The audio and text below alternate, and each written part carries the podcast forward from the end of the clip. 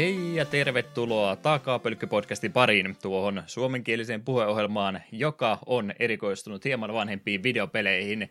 Ja mitäs kummaa tällä kertaa ei ole jaksossa numeroa ollenkaan, sillä kyseessä olisi pitkästä aikaa ekstra jakso. Viime kerrasta taitaakin hetki aikaa olla vai mitä mieltä Eetu on, muistaakseni milloin me ollaan tehty, oli varmaan ekana vuonna kaikki. Joo, Persona 5 tai Super Mario Odyssey, ei muista kumpi oli ensin. Hmm oman takeisella laadulla tehde, tehdyt jaksot. Ehkä meillä ei silloin sitä kokemusta vielä niin paljon ollut. Mä lupasin olla liikadissa, mutta niitä vanhoja jaksoja, kun Eetu suuttui joka kerta, kun tästä mainitsee, taitaa ja mennä sil... henkilökohtaisuuksiin joka kerta, ja kun sil... sen sanoo. Ja silti sinä aloitat tämän jakson sillä tavalla. Niin. Hyvin, hyvinhän tämä meni. Hy- hyvinhän tämä meni, kyllä kyllä. No, ehkä tässä nyt on muutaman vuoden tauon jälkeen pikkasen harjoitusta tullut lisää, niin varmaan onnistuu näidenkin jaksojen tekeminen ihan mainiosti, sillä aihe on ainakin tällä kertaa tuttu. Julkaisupäivämäärä 28. päivä ensimmäistä todennäköisesti tälle jaksolle on laitettu. Pokemon Green, Red, Blue sekä tuo Yellow, eli kaikki ensimmäisen kenin nämä pääpelit olisi tällä kertaa meillä puheenaiheena. Ei mitään uutisotsikoita eikä mitään muuta, vaan pelkkää asiaa tällä kertaa. Ja kuten ennenkin, niin tutut henkilöt tästäkin aiheesta juttelemassa ovat ja viime hetkellä heitetyt lisänimet tässä näin. Valitettavasti laatu on kehno, mutta tätä sitä saa kun kiireellä tekee. Vaikka ei mikään kiire ollutkaan, mutta jostain kumman syystä näitä muistanut tehdä etukäteen. Eli Juha, miten niin neljä sähköhyökkäystä ei ole hyvä movesetti? Lehtinen sekä Eetu, saisinko sittenkin liittyä rakettiryhmään Hinkkanen? Okei, nimet oli hyvät. Olin huolissani, kun et ollut panostanut ennen nautuksia. Ajattelen nyt, minkälainen peli tästä olisi tullut, jos Nugget Bridgein jälkeen olisi sittenkin sen rakettiryhmän jäsenen mukaan lähtenyt. Oi että. Tarina voisi olla kovastikin erilainen. Tuli nyt, saattaa mennä vähän niin kuin, sivuraiteille, mutta onkohan mitään häkkiä tehty, missä pääsee? Ö, niin, mä taas joskus sitä ehdottaakin, että semmoinen pitäisi olla mikä näyttää sijasti ihan normaalta peliltä, mutta sitten se lähtisikin siinä kohtaa omalle polullensa. Niin että ilmanen idea jollekin, jos haluaa ruveta askartelemaan. Mm. Mutta joo, extra jakso on vähän erilaisempi jakso. Näin muuten olisi kyseessä. Muutenhan me ollaan aina pelattu semmoisia pelejä, mitä ainakaan toinen ei ole aikaisemmin pelannut, mutta nyt on ainakin jotenkuten tuttu peli. Taitaa olla myöskin ensimmäistä kertaa tämällä tavalla toteutettu peli, että kumpikaan ei ole sekuntiakaan tätä peliä pelannut viime aikoina. Joo, no siitä hetki, kun tuli ykköskenejä pelattua, mutta jos rupeisi yhteensä miettimään, miten paljon mun tunteja pistänyt ensimmäisen kelin Pokemoneihin, niin ehkä se korvaa tämän. Hmm. Muutama läpipelukerta saattaa siellä pohjalla kumminkin olla. Joo, kyllä, kyllä niitä tuli pelailtua aikoinaan emulaattorilla uudelleen ja uudelleen ja uudelleen. Hmm.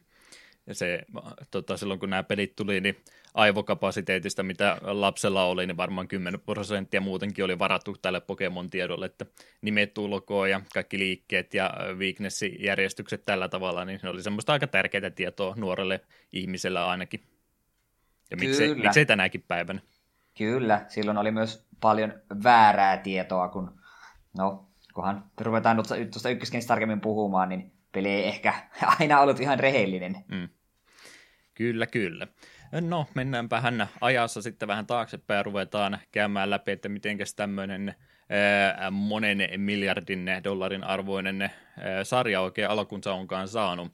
Ja henkilö, jonka ympärille tämä homma kiteytyy, olisi varmaankin tuo Satoshi Tajiri, 65 vuonna syntynyt henkilö Tokiossa aikanaansa ja sen lähiössä kasvanut henkilö olisi kaiken takana. Ja tuttu ja monesti kerrottu tarina on, että Satoshi Tajiri oli eh, semmoinen nuori, joka tykkäsi ötököitä kovastikin kerätä, eh, mutta sitten tuo kaupungin, eh, kaupungistuminen oli se ongelma, minkä takia tämäkin sitten katosi jossain vaiheessa. Japani tuohon aikaan aika nopeasti kasvoi ja sitä myötä nuo läheiset metsäpolut ja muut sitten muutettiin kaupungeiksi, kun väestöäkin rupesi kertymään kovasti. Oli tosiaan niinkin ahkera etököiden kerää, että toiset lapset rupesi kutsumaan häntä nimellä Dr. Buck. Tuosta piti kysyä tästä ötököiden keräämisestä, kuinka paljon pystyt tähän harrastukseen samaistumaan? En yhtään. Ei, ei tullut pentuna ötököitä keräiltyä. Et tykännyt ollenkaan? En, no, en tiedä, olisinko tykännyt sen sanonut tekemään, mutta ei vaan ikinä tullut tehtyä näin. Hmm. kyllä sitä ainakin itse vielä jonkin verran tykkäsi muksuna kättänsä kaikki mutaisimpiin paikkoihin pistää ja muuta tämmöistä harrastamaan, että heinäsirkkoja ainakin yritettiin kovastikin napatakin. Meillä nyt tietysti pikkasen erilainen valikoma noita ötököitä kuin tuolla Japanissa, mikä muutama Pikkasen etelässä mä on, että siellä ehkä vähän noita torakoita ja muita mielenkiintoisia ötököitä ollut enemmänkin meillä valikoima valitettavasti pikkusen rajallisempi, mutta heinäsirkkoja kyllä yritettiin pyydystää kovastikin. Kyllä meillä oli sitten noita, noita perhosia vartenkin, niin omat verkkonsa, mitä yritettiin napata, ja nyt kun jälkeenpäin miettii, niin se, se oli ehkä vähän ikävästi tehty perhosia kohtaan, niin ei tainnut niiden siivet kovinkaan hyvin sitten kestää sitä. Niitä nyt lähinnä, ja muistan kanssa, että kaveri oli sitten sammakoita myöskin jonkin verran pyydystänyt, ja sitä varten oli tämmöinen styroksipoksi kylmä laukku hommattu erikseen, mihinkä niillä oli sitten oma, oma tota paikkansa tehty ja ihan kotioon asti viety. En, en kyllä tiedä, mitenkään vanhemmat suostu sitten siihen, että on, on sammakoita, pidetään siellä keittiössä lemmikkinä, että vähän mielenkiintoinen valinta, mutta ei sitä nyt lapsena se enempää ymmärrä. Mutta ainakin itse pystyn tuohon samaistumaan, että tuli kyllä kovasti näiden perässä sitten mentyä silloin, kun ei vielä näitä videopelejä ehkä välttämättä niin paljon ollutkaan sitten valittavissa. Onneksi tämä Pokemon tuli sitten korvaamaan vai e, ehkä huonossa tavassa, en tiedä. Kysy, kysy aikuiselta mielipidettä, että onko näistä videopeleistä yhtään mitään hyötyä ollut. Minä en itseäni vielä aikuiseksi luettele. Mitä muuta Satoshi Tairi silloin nuoruudessaan harrasti? Hänellä oli tuossa vuosien 81-86 välillä tämmöinen Game Freak-niminen fanilehti. Tuo nimi varmastikin tuttu on, ja jos ei ole, niin kohta tutuksi tulee, koska tuosta lehden nimestä lopulta sitten muodostui hänen studionsakin nimi. Tämä lehti keskittyy arcade-peleihin ja tuon lehden kautta jaettiin vinkkejä pelioppaita noita pelejä varten tämmöistä harrastetason lehteä. Hän kirjoitti ihan käsipelillä ja valokopioi sitten noita sivuja ja nitosi yhteen, että oikein kun käsityötuote oli siinä kyseessä. Ja oli ihan yllättävän suosittukin lehti, yli 10 000 kappaletta kaikkein suosituin numero tuli sitten lopulta myymään, että ihan hyviin numeroihin pääsi tämmöinenkin käsityötuote sitten. Tuosta lehdestä kiinnostui myöskin Ken Sukimori, joka sitten myöhemmin ryhtyi tuon lehden kuvittajaksi, ja hänen nimensä tullaan kyllä tässä muutamaan kertaan sitten vielä myöhemminkin mainitsemaan.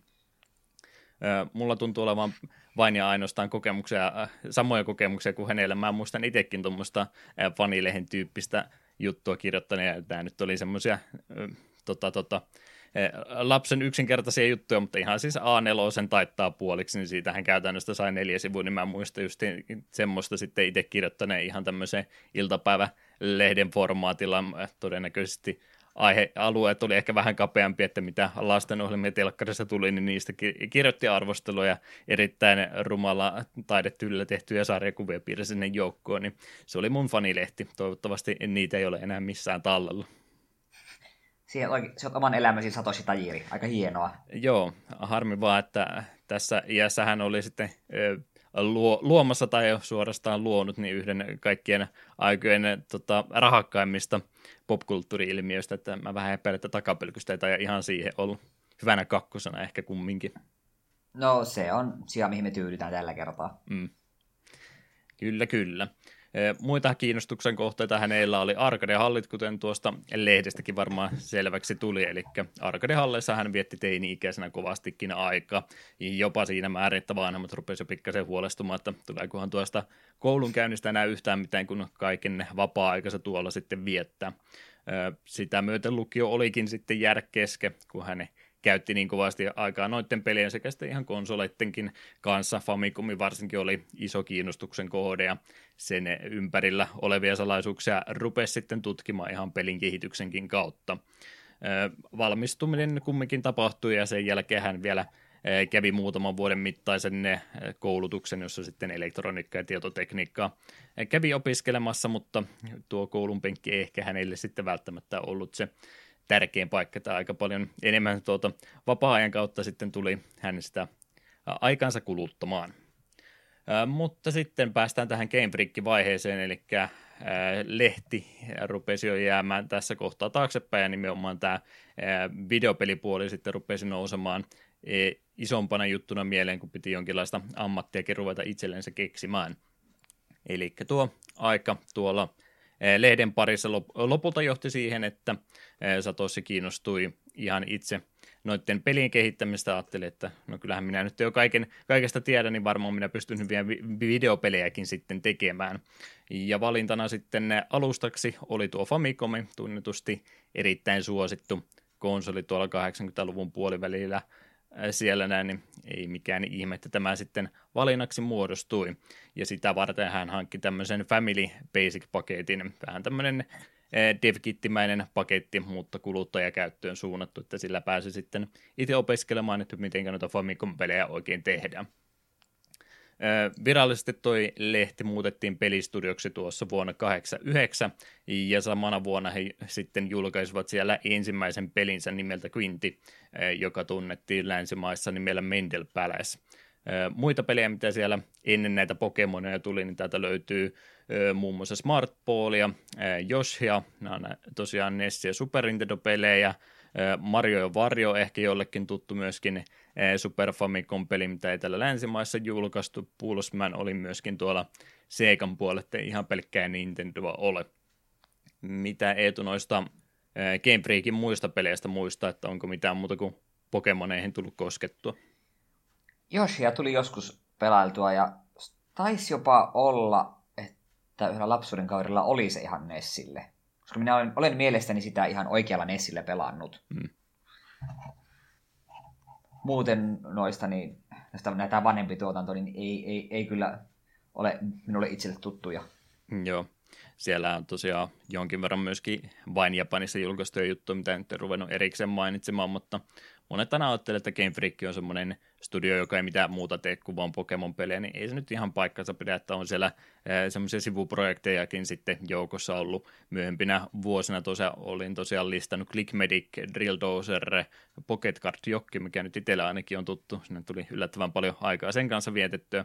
Ja nyt hiljattain oli toi Little Town Herokin tässä Nintendo Switchille julkaistu, että kyllä siellä välillä aina jotain muitakin tuotteita sitten on julkaistu, ettei ihan pelkkää Pokemonia ole.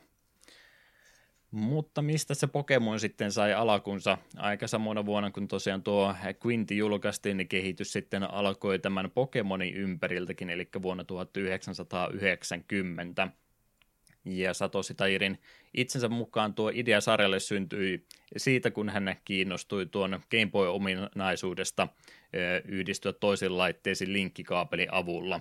Ja siinä kohtaa mieleen palasi sitten nämä lapsuuden muistikuvat ytököiden keräämisestä ja sitä myötä ajatus siitä, että nyt hän pystyisi jakamaan niitä toisten ihmisten kanssa tämän Nintendon käsikonsolin kautta.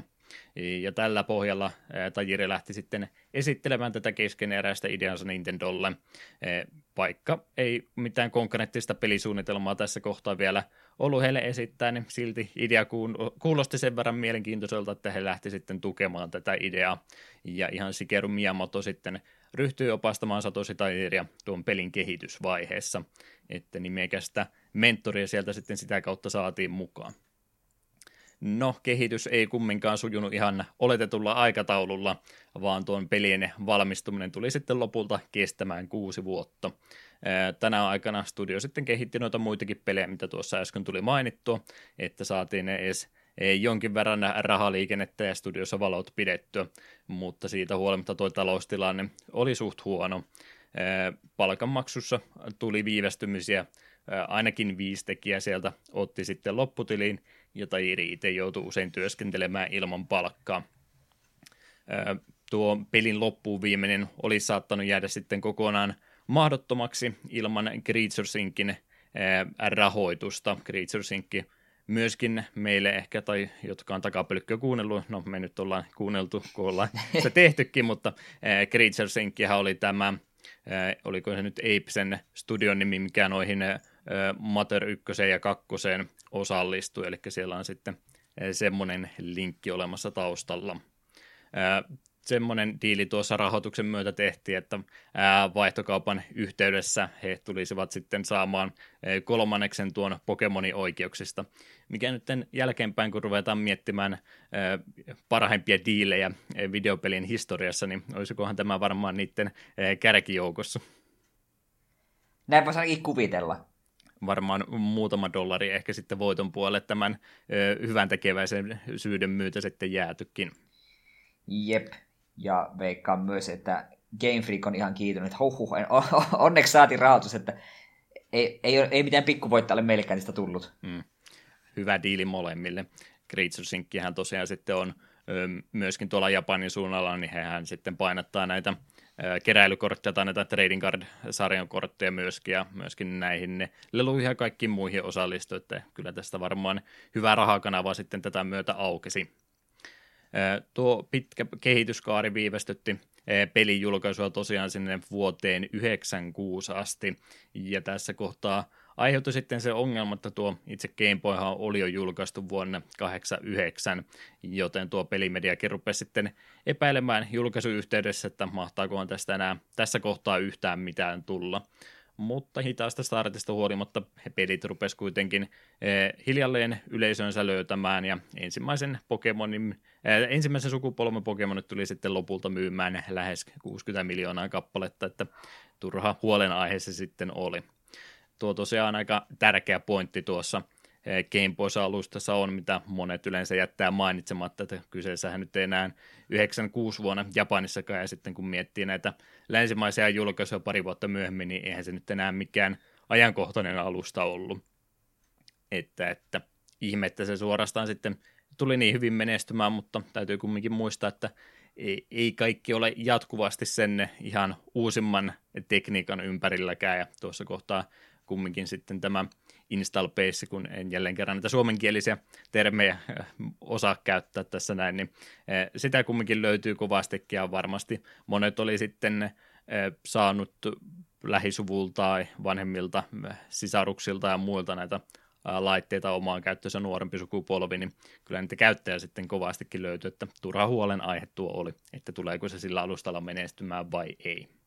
Jep, siinä mielessä olisi hauska tietää, minkälainen maailma olisi, jos Pokemonia ei olisi koskaan tullut, koska nyt jos siellä midit Game Boyta, siellä midit Pokemoneja, että se on, se, se on ne pelit, missä se konsoli tunnetaan, niin jos Pokemon ei ikinä tullutkaan, niin olisiko Game Boy enemmän sellainen kuriositeetti, että ei sitä kaikki muista, että joo, se oli se Nintendon ensimmäinen rap, tuo, tuo käsikonsoliräpellys. Hmm. Kyllä olisiko, sitä... samanlaista, niin. olisiko se samanlaista merkitystä enää kuin nykypäivänä? Kyllä sillä aika paljon merkitystä silti olisi, että kyllähän se julkaisuyhteydessäkin myi kovastikin, mutta se, että mitä pelejä sillä muistellaan, niin olisi varmaan ollut niiden ensimmäisen vuosien peliä, että siellä olisi sitten ollut Mario Landia ja Tetristä ja tämmöistä ehkä enemmänkin, mitä vaan mietittäisiin, eikä näitä myöhempiä pelejä.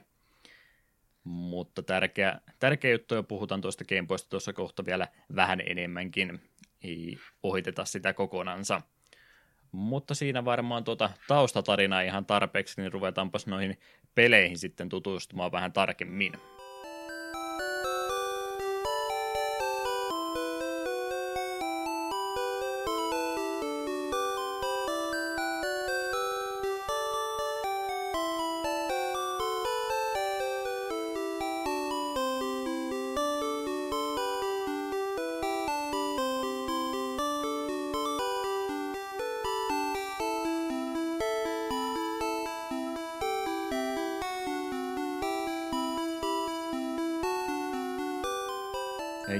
Julkaisu sitten Pokemonille tapahtui tosiaan siellä 96 vuonna ja nimenomaan ensimmäisenä mainitaan sitten versiot Red sekä Green, joka tuolla Japanissa julkaistiin helmikuun 27. päivä vuonna 1996. Ja nämä on ne versiot, mitä me täällä länsimaissa nyt sitten ollakaan ihan pelattu, on aika samanlaiset toki kuin mitä me tultiin sitten myöhemmin saamaan, mutta pieniä eroavaisuuksia näistäkin peleistä sitten löytyy. Spriteit oli tähän aikaan vielä vähän erikoisen näköisiä. Ensimmäiset versiot tosiaan näistä Pokemonista ne nähtiin tässä näin. Olet muistaakseni nähnyt, että minkälaisia ne on. Onhan ne, kyllä ne tunnistettavissa enimmäkseen on, mutta ihan hyvä, että näitä päivitettiin sitten vielä jälkeenpäin. Joo, o, olen joskus Greenin romi, käännettyä romia pelannut ja se oli ihan mielenkiintoinen kokemus ja on useamman kerran käynyt katsomassa, miltä nämä kaikki alkuperäisen ykköskenin Pokemonit näyttikään. Ja oi voi, siellä on jänniä tapauksia. Joo. Ka- kaikkien kohdalla on aika vaikea sanoa, että mit- mitä on tapahtunut, että onko tämä ollut niin se, ihan se alkuperäinen visio. Mm. Joo, kumminkin nuo Pokemonit ensimmäistä kertaa, kun ne on luotu, niin ne on sitten ihan paperille taiteilija itse ne tehnyt, niin voi olla sitten tätäkin ongelmaa, että ensimmäistä kertaa, kun rupeaa niitä kääntämään tämmöiselle Game Boy-kaltaiselle alustalle, millä nyt ei ihan kaikkia pysty tekemään, niin onko sitten tullut että liian tarkkaan yritetty toistaa sitä, miltä ne paperilla näyttää, sen takia niistä tullut vähän erikoisen näköisiä. No, kumminkin ensimmäinen versio näistä Pokemoneista tapahtui tässä kohtaa, ja vähän päivityksiä sitten on tapahtunut myöhemmissä julkaisussa ja myöskin tulevaisuudessa, että kyllähän tuo Pokemonin taidetyyli pikkuhiljaa on muuttunut, mikä ihan ymmärrettävää on, kun kumminkin 25 vuotta rupeaa kohta näistä peleistä aikaa olemaan. Joo, suosittelen kyllä, että jos kukaan tai joku ei ole aiemmin näitä kaikkia nähnyt, niin käykää vilkaisemassa. Hyvin nopealla Googlessa löytyy. Ja esimerkiksi Mew on suorastaan pelottava. Kyllä. Pukifiksejä tietysti tässä kohtaa vielä ruvettiin jonkin verran tekemään pari eri julkaisuversiota näistäkin. Oli versio 1.1 sellainenkin löytö, että niitä sitten oli ja myöhemmissä versioissa näitä myöskin ongelmia sitten korjattiin, mitä ensimmäisissä versioista löytyi. Tämmöinenkin erikoisuus oli näissä ikaan ekosilkaisuissa, että kaupoissa oli pikkasen enemmän ostettavaa nimenomaan tämmöisiä itemeitä, mitä sitten näissä länsimaissa julkaisussa ei pystynyt ostamaan ollenkaan, jotain HP-appia, näitä PP-app-itemeitäkin, niin niitäkin pystyy ihan rahaa vastaan sieltä suoraan hommaamaan. Eikö Redissä ja Plussa pysty Seladon tuolta marketista ostamaan. Minun mielestä Seladonissa niitä pystyy ostamaan. Voi, isosta niin, voi olla näin. Ainakin mitä mä juttua luin, niin tässä oli nimenomaan PPAP tämmöistä itemit mainittu. Mutta ainakin mitä artikkeleita muuta luin läpi, niin siellä oli mainittu, että oli, oli kumminkin semmoisia itemeitä, mitä sitten myöhemmissä julkaisussa ei ollut. Voi olla, että on sekoittanut johonkin toisinkin tavaroihin. Tuskinpa Rarekändejä kumminkaan pysty ostamaan, en tiedä. Niin niitä ei kai, mutta saattaa olla, että me sekoitaan vain myöhempiin peleihin, koska melkein kaikissa nykypokemonissa ainakin, niin, ja minun mielestä ainakin Goldissa ja Silverissä niin pystyy vähintään aina niistä ihme shopping malleista ostamaan mm. varsin kalliilla näitä pysyviä statsipuusteja. No hyvä, että olet korjaamassa mua täällä kumminkin. Tutkimalla sekin selviäisi, mutta ei ruveta sitä nyt kumminkaan tekemään. Eli tosiaan nämä oli ne kaksi ensimmäistä versiota, mitä Pokemoneista julkaistiin. Sitten tuli se kor- korvausversio tai kolmas versio myöskin, mistä monesti puhutaan. Yleensä puhutaan, että Yellow on se kolmas versio, mutta periaatteessa voisi sanoa, että nyt se tapahtuikin jo tässä Blue-versiossa, mikä tuolla Japanissa julkaistiin lokakuussa 16. päivä 96, eli noin puolisen vuotta sitten näiden ensimmäisten kahden version jälkeen tämä oli se versio, minkä pohjalta sitten nämä meidän versiotkin Red ja Blue tultiin myöhemmin tekemään. Eli tässä kohtaa oli vähän niitä päivityksiä jo tapahtunut, niitä pukifiksejä ja muuta, mistä puhuin, niin tämä ympäriltä sitten nämä lokalisoinnit tultiin tekemään. Ja tämä versio tosiaan Japanissa oli alun perin ostettavissa tuon Korokoro-sarjakuvalehden tilauksen kautta. Ja vasta sitten ne 99 vuonna pystyi ihan pelikauppojen kautta suoraan ostamaan. Korokoro varmastikin on semmoinen lähde, mitä on monessa muussakin yhteydessä Pokemonin ympäriltä kuultu, että siellä yleensä niitä paljastuksia ja muita tehdään, että tuo yhteistyö tämän lehden kanssa niin on tosiaan sieltä oikeastaan ihan ensimmäistä päivistä asti jo jatkunut ainakin ei tuo varmaan jonkin verran sieltä käynyt katsomassa, että minkälaisia Pokemonia seuraavassa generaatiossa oikein tulee. Joo, kyllähän niitä aina kun spoilereita alkaa tippua, niin Korokoro on aika tutuksi tullut. Hmm.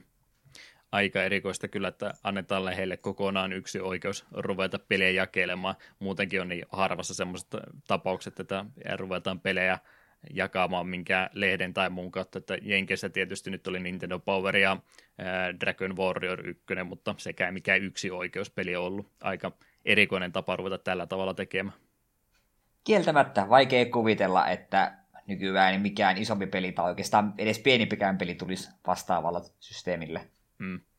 Varsinkaan tänä päivänä enää vähän rupeaa jo rajoituksia olematta, minkä lehden mukana sitten ruvetaan pelejä jakamaan, jonkin meidän kotilehden kanssa tai Akuankan kanssa. Mm. Ei Rupesin ehkä tänä päivänä enää onnistuisi. Rupesin miettimään, voisiko lehdet kuten Jallu ja Kalle tehdä paluun. Rupeamalla kaupittelemaan videopelejä samaa hintaa. Mm. Niin, minkälaisia pelejä? Se oli se seuraava niin, kysymys. niin, niin, no, niin. Mä äkkiä eteenpäin. Kyllä. Tämä oli tosiaan periaatteessa se kolmas versio, ja tässä kohtaa niitä päivityksiä sitten edelleenkin jatkettiin. Nuo ensimmäiset versiot Spriteista jälleen kerran tehtiin uudestaan, että tuli jo toinen uudelleen teko tässä kohtaa. Jonkin verran tilesettejä ja muita objektien grafiikkaa kor- korjattiin tässä versiossa. Pokédex Enterejä muutettiin erilaiseksi. Pelin sisäiset vaihdot laitettiin uuteen uskoon, mitä siellä pystyi NPCiden kanssa muutaman Pokemonin vaihtaa. Myöskin niiden ihan Pokemonien sijaintia muutettiin, että miltä reitiltä mitäkin löytyy. Ja muita tämmöisiä pienempiä päivityksiä löytyy tästä näin. Tämä oli semmoinen iteraatio tosiaan näistä kahdesta ensimmäistä julkaisusta, niin ihan hyvä, että tämän ympäriltä tosiaan sitten tuo länsimaiset versiotkin tultiin tekemään.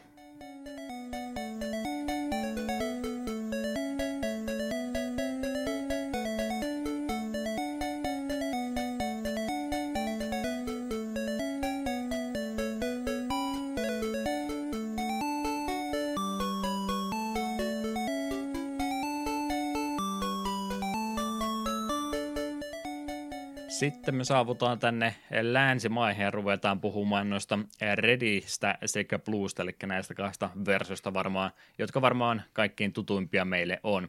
Eli nämä kaksi versiota Jenkeissä ensimmäiseksi julkaisu tapahtui syyskuussa 28. päivä 98, Australiassa lokakuu 23. päivä 98 ja Euroopassa sitten jouduttiin jälleen kerran odottamaan niin kuin monen muunkin pelin kohdalla aina vuoteen 99 asti, eli lokakuu 5. päivä siinä oli jo aika pitkä odotus, mm, kolme ja puoli vuotta Japanin julkaisun jälkeen, ennen kuin täällä Euroopassa asiasta päästiin välittämään, mutta ei se nyt sinänsä tuossa kohta vielä haitannut, kun ei vielä nuorempana tiedetty, että mitä sieltä oikein olikaan tulossa. Jep.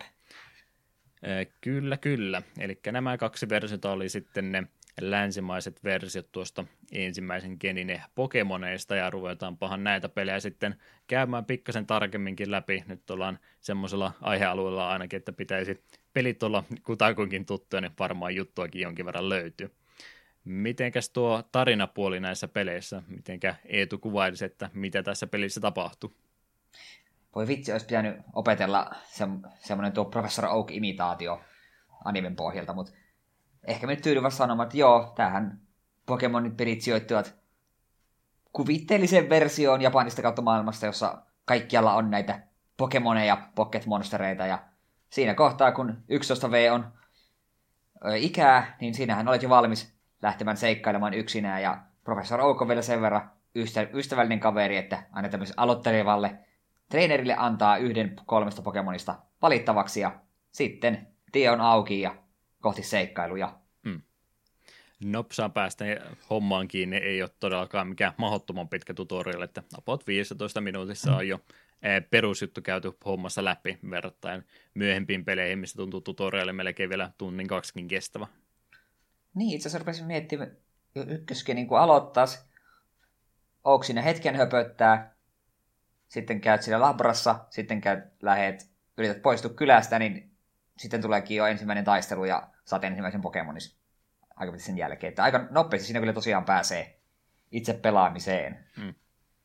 Olen aikaisemmin kyllä kertonut tästä näin, mutta tu- tässä kohtaa vielä uudestaan, jos ei ole kaikkia jaksoja sen tähän läpikäynyt, niin muistan silloin, kun ihan ekoja kertoi tätä peliä pelasi, niin kaverilla oli tämmöinen kova pulma tämän pelin kanssa, että joo, kyllä se käyntiin lähtee, mutta se on jotenkin rikki, kun sinä ei oikein pääse kovinkaan pitkälle, ja ongelma oli sitten siinä, kun oli vähän alkeellisen näköistä grafiikkaa pelissä, niin hän ei siellä eh, kotitalossa löytänyt, missä se ulkoovi on, niin hän ei päässyt talosta ikinä ulos. Jo, jonkin verran vielä pelistä jäi siinä kohtaa näkemättä. Joo, nykymaailmassa peliarvostelijat kirjoittanut arvostelun tuo pohjalta. Mm. Joo, kyllä siinä kun monelle oli kumminkin ensimmäinen roolipeli tässä kyseessä, niin y- välttämättä ymmärrä sitä, että siinä on ulkoven matto ylhäältä päin kuvattuna, niin ei sitä nyt ehkä lapsen aivoilla vielä tajua, että niin se ovikin on varmaan siinä maton kohdalla, että kun vaan pusket sitä seinää läpi, niin kyllä sieltä uloskin pääsee. Mm. Joo, tämähän on todella tärkeä valinta sitten tässä pelialussa, annetaan kolme vaihtoehtoa, mikä sitten oikeastaan on jokaisessa – tämmöisessä pääsarjan pelissä ollut se idea, että annetaan kolme perusvaihtoehtoa ja näistä sitten päästään hommaa alkunsa ja alussa nimenomaan tuli starteri, siellä on myöskin vesivaihtoehto ja ruoho sitten kolmantena. Ja tässä kohtaa varmaan pakko tehdä se tota, kiivas väittely, että mikä se näistä kolmesta se ainut oikea vaihtoehto on. Squirtle, aina ja ikuisesti. Vesistarteri on aina oikea vaihtoehto. Jos Pulposaur ei olisi paras, niin minkä takia se on numero yksi? en mä, mä jotenkin aina vaan tykännyt Squirtlesta. Se on jotenkin hauskan näköinen, sulonin kilpikonna, ja sitten sitä tulee vielä isompi kilpikonna, millä on jumalattomat tykit, niin wow, miten sitä ei voi, voi olla niin kuin pitämättä. Joskin nyt, kun Twitterissä on tullut vastaan näitä beta-pokemoneja, mitä on muutettu, niin kun on nähnyt tämän vaihtoehtoisen version Blastoiselle, niin se on aika, aika tyylikäs. Se on ottanut enemmän niin kuin tästä, tästä War Turtlesta muotoa, että sillä on semmoinen isompi sellainen ihme aaltohäntä ja niin poispäin, niin se on kanssa hauskan näköinen. Mutta olen silti plastoiseen tyytyväinen. Hmm. Plus se oli kuitenkin hyvä starteri siinä mielessä, että se toimii useampaa salia vastaan varsin mainiosti. Se oli semmoinen helppo tapa aloittaa. Myönnetään, oh. On todella, todella mainio aloittaja. Hmm. Charizardille ei tullut nyt mitään hyvää sitten. Hä- häviää ei. liian montaa vasta. Joo, yliarvostettu Pokemon. Ka- kaikki siitä sanottu siinä. Kyllä. Kovasti hän nimenomaan just näihin startereihin aina käyttää sitä aikaa markkinoinnin kautta, että yleensä se aika paljon extra efforttia nimenomaan näiden kolmen vaihtoehdon ympärille laitettu, ja sen takia nämä sitten on ihan tuohon pelien kansiinkin suoraan laitettu näiden kolmen vaihtoehdon viimeiset muodot, ja varmaan yksi myöskin ne syistä, minkä takia on pelit aika suosittu ollut, niin ei, ei sovi olla mainitsematta ollenkaan ottaa pelien kanssa, että ne on aika tyylikkään näköisiä muutenkin. Japanissa on vähän eri poseeraukset kuin sitten näissä länsimaissa versioissa, mutta muistelen niitä ää, Red ja Blue kansia, mitä on hyllä nähnyt, ne kyllähän ne pisti ainakin tuo ikäiselle ihmiselle niin mielikuvituksen ju- juoksemaan. Itse ainakin muistan ihan niitä pelien kanssa monen kertaan, kun kaupoissa kävi niitä läpi sitten. Kyllä ne on varsin tyylikkäitä. Ja musta on oikeastaan harmi, että ykköskeni on ainut missä on startereissa, että kyllähän kakkoskenistä eteenpäin jo niin on aina ollut legendaaripokemoneja vaan kansissa. Hmm. Joka on tavallaan helpompaa, kun yleensä niissä on se kahden legendarin semmoinen duo. Ja sitten jos edelleen mentäisiin tällä kahden pelin mentaliteetillä, niin startereita on kolme, niin joku jäisi aina pois. Hmm. Niinhän siinä valitettavasti käy. Kovastihan tuossa oli silloin, kun oltiin siirtymässä Japanista tänne sitten Eurooppaan, Jenkkeihin ja muualle maailmaan, että oli, oli alun perin se ajatus, että noista pitäisi Pokemonista tehdä sitten pikkasen ehkä tämmöinen kirpyefekti tehdä, että täytyy niistä tehdä vähän vihaisemman ja vaarallisemman näköisiä, mutta sitten Game Freak totesti jo, ei me ruveta tällä tavalla tekemään, että on noin Pokemonit aina ollut semmoisia, että ne, niissä on se tietty söpöysaste aina mukana, mutta kyllä ne siltikin tyylikkäitäkin pystyy samaan aikaan näyttämään, ettei ne mitenkään poissulkevia vaihtoehtoja ole. Aika hankala kuvitella, että sinne olisi ruvettu kaikille Pokemonille vähän lisää torahampaita ja sarvia laittamaan lisää. Siinä olisi kyllä aika paljon pilalle mennyt. Joo, kyllä mun mielestä kuuluu olla etenkin tällaisten, joilla on monta evoluutiota, niin ensimmäisen formin etenkin sen pitää, sen pitää olla söpö. Hmm. Kyllä, kyllä. No, siinä on valinta tehty sitten, että millä starterilla lähdetään peliä käymään läpi ja sitä myötä lähdetään tarinassa kulkemaan myöskin eteenpäin. Jonkinlainen eh, mittatikku omalle kasvulle siinä on sitten tuo oma raivallekin, joka rupeaa ihan pelialusta asti sua haastaa useampaankin kertaan. Tämän ää, tota, tota, kilpakumppanin pystyy sitten tietysti nimeämään ihan millä tahansa tavalla, oliko mitään törkeyksiä sinne nimeksi laitettu tai muuta. Uh, kyllä on semmoinen mielikuva on, että viimeistä siinä vaiheessa, eikö niin, mun mielestä anime alkoi Suomessa ennen tätä peliä, eikö se niin ollut? Joo, aika lailla samoihin aikoihin. Joo, en tarkalleen muista. Kyllä mielään, että aika usein tuli annettu omalle hahmolle esimerkiksi Ash, ja sitten totta kai Raival oli aina käri. Mm. Se oli aika perinteinen. Toki viimeksi kun pelasin, niin saattoi olla, että Raivalin nimi oli Deokin syystä tai toisesta. Joo, Sekin on sallittua kyllä. Ja se oli se törkeys, minkä olit nimennyt. Ky- ky- kyllä, se pahin mahdollinen. Kyllä niin se taisi olla mun mielestä tota, tota, en muista, oliko S siinä vaihtoehtona, mutta eikö siinä Käri ollut kyllä pystynyt laittamaan sitten tuolla kilpakumppanille ihan niitä muutama valmis vaihtoehto, mitä oli laitettu, niin mun mielestä ne oli kyllä siinä pystyy jo suoraan poimimaan. Joo, no viimeistään Yellowssa oli. Ja no Red ja Bluehan oli ne vakionimet aika pitkälti, ne oli ne ensimmäisen listalla tarjolla. Mm. Ja oikeastaan ne nimet, mitä sitten myöhemminkin media on ruvennut käyttämään, että ne oli näiden kanoniset nimet näille kahdelle. Jep. Että nuo TV-sarjan kautta tulleet nimet, niin se on käytännössä ihan oma juttuunsa sitten, ettei kannata näitä ää, tähän peliin välttämättä sekoittaa. Japanissa, Joo, se, mm. niin, että sehän on hyvin tärkeä huomio, että Red ja Ash on kaksi aivan eri hahmoa. Niin. Viimeistään siinä kohtaa, kun TV-sarja rupeaa katsoa, niin se varmaan selväksi tulee. Toinen on mm. ehkä vähän toista pätevämpi. Jep. Jep, jep. Japanissa näille kahdelle hahmolle oli tosiaan nimet annettu Satoshi ja Sikeru. Eli Satoshi oli tämä päähenkilö ja Sikeru oli sitten Miamoton kautta niin annettu Raivalille nimeksi. Ensin tulee toinen auttamaan pelin kehittämiseen ja sitten Raivali nimetään hänen mukaansa. Aika, aika omituista. Toivottavasti ei mielenpahennusta siitä aiheutunut. Raivalia vastaan tosiaan peliaikana moneen kertaan sitten tullaan törmäämään uudestaankin, että ei, ei todellakaan yhdeksi taisteluksi jää hänen välinen kanssa käyntissä tuossa. Tässä kohta haluaisin sanoa siitä, että minun harmittaa nykypokemoneissa se, että kuten nyt vaikka Swordissa ja Shieldissä, kun siellä valitset starterin, niin sen jälkeen kun Raival valitsee, niin näissä uusissahan Raival ottaa sen, kuka on heikko siulle, kun taas Gary ja ainakin Silver tuosta Gen 2 ottaa nimenomaan sen, että haha, minulla vaan nyt niin kuin valttikortti sinua vastaan. Hmm. Ja muistaakseni kolmosgenissä oli kanssa sama. En muista, missä kohtaa se sitten rupesi muuttumaan. Tämä on tämä Raivalin ö, käyttäminen näissä peleissä myöskin semmoinen aika yksi peruskulmakivistä, että jokaisessa pelissä jonkinlainen tämmöinen kilpakumppani sulla on mukaan annettu, mutta kieltämättä niitä on pehmennetty aika kovasti, että itse tota, Blue sekä sitten kuka sulla olikaan, Goldi tota, vai Silveri vastassa tuossa? Öö, Silveriksi minä aina miellän sen kakkoskenin pahiksen, koska mm. eikö siinä mielestä Gold on niin se kakkosen ha- hahmo. Niin, noin päin kun ne on nimennyt ainakin, niin tässä tapauksessa joo, oikeastaan nämä kaksi ensimmäistä sukupolvea oli tämmöistä, että se oli ihan tosiaan kilpakumppania ja nyt kun miettii minkälaisia ne myöhemmissä peleissä on ollut, niin ne on melkein kavereita ollut vaan, jotka haluaa ystävällismielisiä kamppailuja ottaa, että onko lapset pehmentynyt tässä äh, tota, matkan varrella sitten? Oltiinko me paljon kovempia kouluttajia, jotka e, kestivät tämmöisen kilpakumppanin tuomat paineetkin? Se voi hyvinkin olla. Se on, tuo on varsin sääli. Nyky Pokemonien rivalit on vähän semmoisia eh,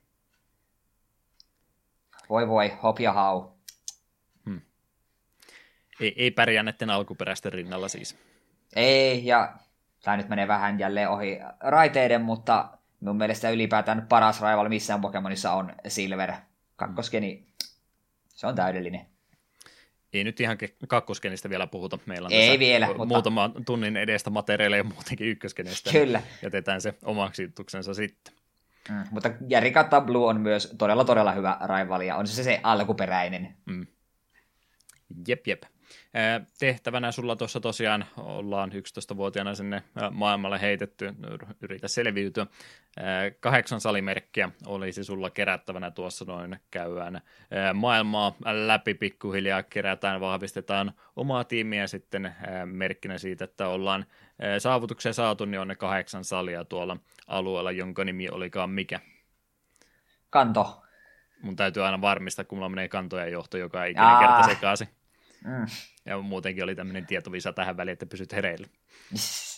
Kahdeksan salimerkkiä sulla tosiaan olisi tehtävänä se kerätä täältä alueelta ja sitten lopussa Elite Four olisi semmoinen lopullinen taistelu sitten lopussa ennen kuin tämän alueen mestaruus olisi sulla paketissa.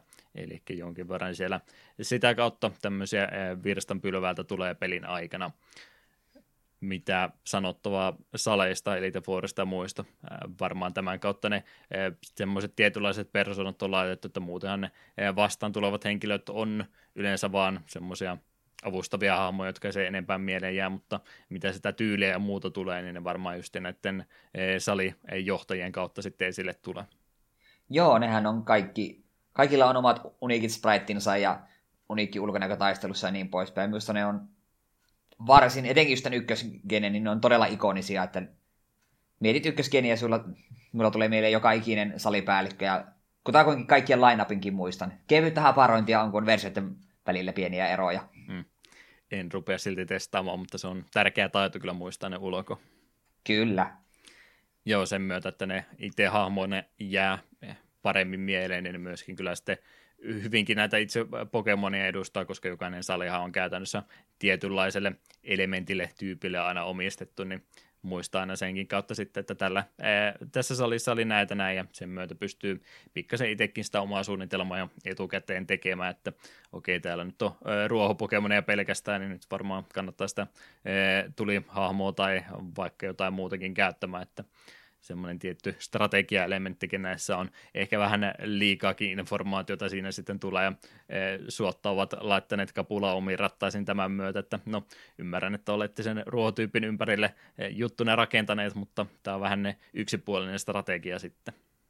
Joo, sitten tosin kahdeksas sali vähän heittää kapuloita rattaisiin, kun siellä on, ei olekaan ihan niin selkeää. Samoin tämä hetkinen, se vähän riippuu, miten sen menee viides sali kautta kuudes sali, miten riippuu, miten ajattelee tämä ninja-sali, niin sehän on poison sali, mutta kyllä siellä muun muassa hypnoa ja vastaavaa tulee salikouluttajilla myös Pokemon valikoimassaan. Tosin se voi ihan puhuttaa johtua siitä, että ykkösgenissä Pokemon valikoima on ollut vielä sen verran suppea, että mm. tiettyjä niin kuin rajoituksia on tullut vastaan.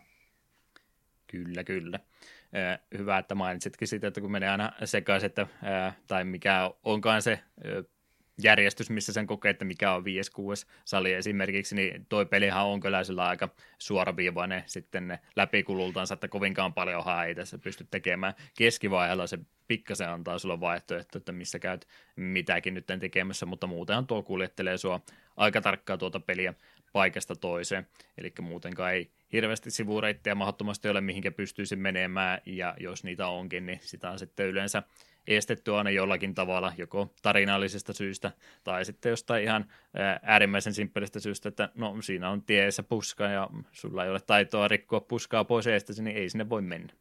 Jep. Myöskin yksi tapa, miten myöhemmissäkin peleissä ollaan sitä tuota etenemistä usein estetty. Rivalin kanssa toinen semmoinen ongelmatekijä tässä matkasi varrella on tuo rakettiryhmä. Minkälaisesta superorganisaatiosta siinä onkaan, onkaan kyse? No, rakettiryhmähän on äärimmäisen paha ja voimakas rikollisjärjestö, joka koettaa rikastua Pokemonen avulla, joko ihan vain nappaamalla itselleen voimakkaita Pokemoneja ja myös varastamalla niitä. Ja tätä kautta sitten näppärästi saa varastettua sekä rahaa että kaikkia muutakin ikä, ilkeä maailmanvalloitusporukkahan se on, ja heillä on mystinen johtaja. Kukakohan hän lienee? Väkivalta ja tuliaseisiin he ei siltikään turvaudu, että kyllä kaikki konfliktit täällä maailmassa ne käydään ihan Pokemon-taisteluiden kautta. Kyllä, se, että se on kyllä hyvin kyseenalaista, että minkä takia tällaisella todella voimakkaalla isolla organisaatiolla on monta kymmentä näitä grunttia, joilla kaikilla on vain yksi rattata ei ollut parempaa varaa ilmeisesti. Jep. Joo, kyllä, kyllä. Ihan mielenkiintoinen ryhmä siinä mielessä, että ollaan nimenomaan tuotu tämmöisiä vähän esikuva ehkä jostain Jakusasta tai muusta otettu, mutta se on kumminkin sitten oikein pumpuliversio siitä annettu, että toki kun, ää, jos se nyt sanoo, että lapsille suunnattu peli, kaikille suunnattu pelihän tämä on, mutta myöskin lapsille suunnattu peli, mikä varmaan se isoin kohderyhmä tietysti näille peleille on ollut, niin on sitten tehty niistä tämmöisiä versioita, että no siellä nyt on tämmöinen ää, tota, ilkeiden aikuisten ryhmä, mutta ei sinne nyt mitään niin pahaa sitten tule kumminkaan käymättä. Rahat ne ehkä sulta vie, että nyt jää sitten ne maidot ja mehupurkit ja muut ostamatta, mutta ei sinne mitään muuta ikävää sitten tapahdu, vaikka menetkin haastamaan ne. Ja totta kai, kun sä 11-vuotias olet yksi nuori henkilö vastaan kokonainen organisaatio, niin totta kai saat voitolla aina. Hmm. Se on kanssa musta mielenkiintoista. Aina kun tulee uusia Pokemon-generaatioita, sitten paljastuu, että kuka on tämän pelisarjan, tai siis tämän generaation pahistiimi, niin aina sitten monet valitetaan, että ihan hölmöjä nämä uudet, että olisipa niinku rakettiryhmä. Niin, jos ihan tarkkaan nyt ollaan, niin rakettiryhmä on aika vaisu. Mm. Ei, se tee, ei se oikeastaan tee mitään muuta, kuin se yrittää varastaa Pokemoneja ja niin poispäin. Että vaikka nyt muista keneistä voi olla mitä tahansa mieltä, niin siellä kuitenkin oikeasti, oikeasti on sellaista maailmanlopun meininkiä näiden tiimien suunnitelmissa. Että on ne siinä mielessä, niin siinä mielessä ne on parempia, vaikka rakettiryhmä onkin hyvin ikoninen. Hmm. Että tämä on vielä oikein semmoinen perusvanilja makuinen versio sitten verrattuna mitä siinä myöhemmin tuli ruvettu jotain muutakin tarinaelementtejä näiden organisaatioiden ympärillä tekemään. Jep. Joo, ihan mitä muutenkin kun miettii, että minkä takia nämä pelit sitten varmastikin kolahti niin kovasti mieleen, niin mitä tuossa sitten muita tämmöisiä tota, roolipelisarjoja oli, niin nehän yleensä päähahmot, niissä oli kumminkin sitä jotain 20 tai ikäloppuja 25 suorastaankin, niin se, sen takia ihan tämmöiselle nuorillekin ihmiselle, niin justiin se, että sulla annetaan siis haamu, sä voit samastua, ja varsinkin me kaksi nyt, kun ollaan tätä jaksoa tekemässä, niin mehän koko Pokemonin hype ympärillä, niin mehän oltiin siinä ihan polttopisteessä suorastaan, että me oltiin justin täydellistä ikäluokkaa tämmöistä ilmiötä varten, niin ajattelin, että sulla on okei, no mä oon nyt se pääsankari tässä näin, se on minun ikäinen haamo juurikin siellä seikkailemassa ja vaan mä saan itse päättää, mihinkä mä menen, mä saan ihan vapaasti kulkea paikasta toiseen ja sitten mä voin pistää näinkin isoa organisaatiota vastaan hanttiin, niin semmoinen tota, tota, fantasia-elementti tässä on mukana, mikä niinku ihan muksullekin on helppo, helposti samaistuttavissa. Hmm.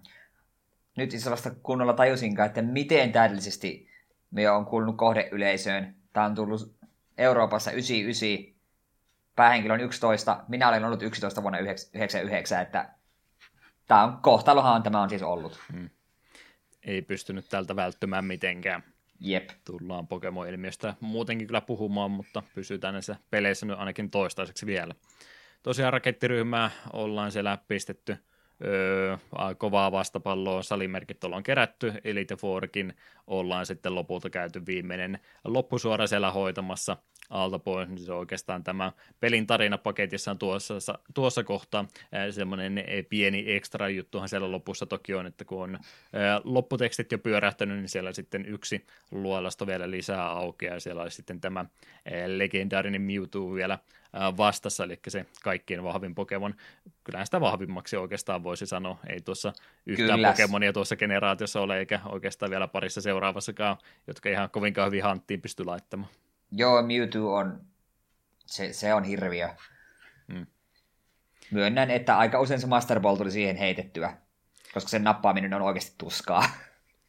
Jep, jep. Ja semmoinen pieni ekstra siellä vielä porkkana niille, jotka on peli jaksanut loppuun asti sitten pelata. Ja myöskin yksi ikonisimmista hahmoista, mitä Pokemonissa sitten onkaan ollut. Monta elokuvaakin hänen ympärillensä ollaan sitten tehty josta tuli mieleen, että näitkö trailerin, miten ekasta Pokemon-elokuvasta on tulossa joku ihme remake? Kyllä mä sitä kattelin, oli se vähän erikoinen taidetyyli, mutta miksipä ei. Ei se sitä mm. alkuperäistä poista kumminkaan. Jep, pienellä varauksella olen sitä kiinnostunut.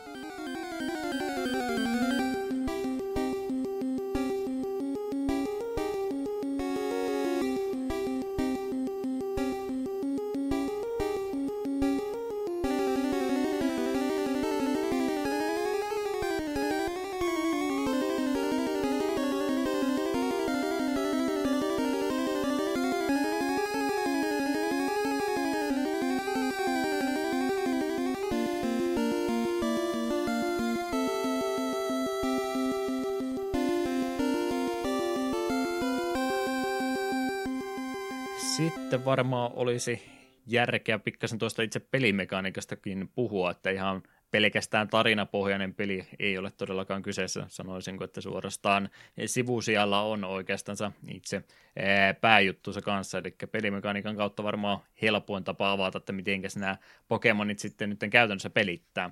Eli ylhäältä päin kuvattuja roolipelejä tässä näin raameilta ainakin oli, olisi kyseessä, mutta mä melkein väittäisin, että pelihahmon sijasta päähahmona on ehkä nämä Pokemonit sitten tässä näin, jonka ympärille koko e, imperiumi sitten onkin rakennettu. Eli kuten tuossa puhuttiin, niin pelihahmohan kulkee tosiaan kylästä toiseen, toisia kouluttajia ja muuta haastetaan, mutta millä niitä sitten ylipäätänsä haastetaan. Eli Pokemonejahan tässä nyt sitten käytetään niinä e, ottelijoina sinun puolesta, että ei tässä nyrkit ole viuhumassa, vaan nimenomaan laitetaan Pokemonit toisensa vastaan. Ja se, miten näitä Pokemonia nyt sitten hyödynnetään, niin no, nehän on ihan villejä otuksia täällä maailmassa. jotenka omiksihan ne täytyisi sitten tavalla tai toisella tehdä. Ruvetaan näitä villeä Pokemonia vastaan sillä sun starterilla ainakin aluksi siinä taistelemaan, heikennetään niitä, heitetään pokepalloja ja toivottavasti ne jää sitten kiinni. Ja tämän myötä rakennetaan sitten ne mieleinen kuuden Pokemonin tiimi yhteensä, eli ei todellakaan sillä yhdellä pelkästään otella, vaan kuusi on yhteensä ja niiden välillä sitten pystyy vuoropohjaisesti vaihtamaan vuoropohjaisia. Tosiaan nämä taistelut on niin kuin näissä japanilaisissa roolipeleissä yleensä taistelumekaniikat on sitten ollut.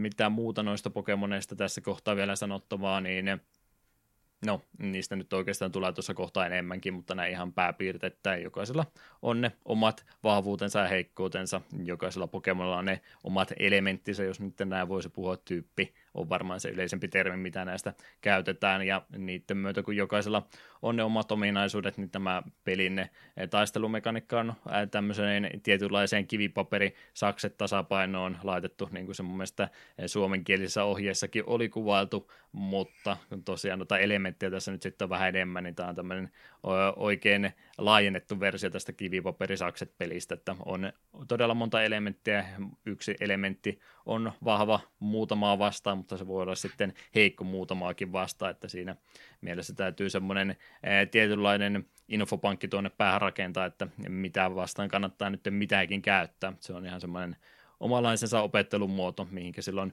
muksuna ainakin kovastikin käytti aikaa, ja se on semmoista informaatiota, mikä se tuolta pääkuvasta ei tule varmaan ikinä poistumaankaan. Mm.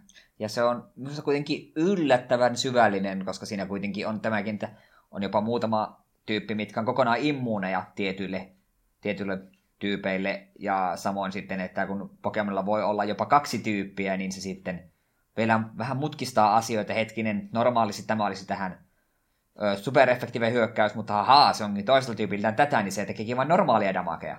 Aa. Kovastikin muistettamaa siinä on, ja nämä heikkoudet ja muut, niin tähän ei, ei tukete, ei mitenkään ole kerrottu myöhemmissä niitä. Ihan suoraan sanotaan, että mikä on vahva mitäkin vastaan, mutta tässä kohtaa se oli pelkästään sitä oman tiedon kartuttamista.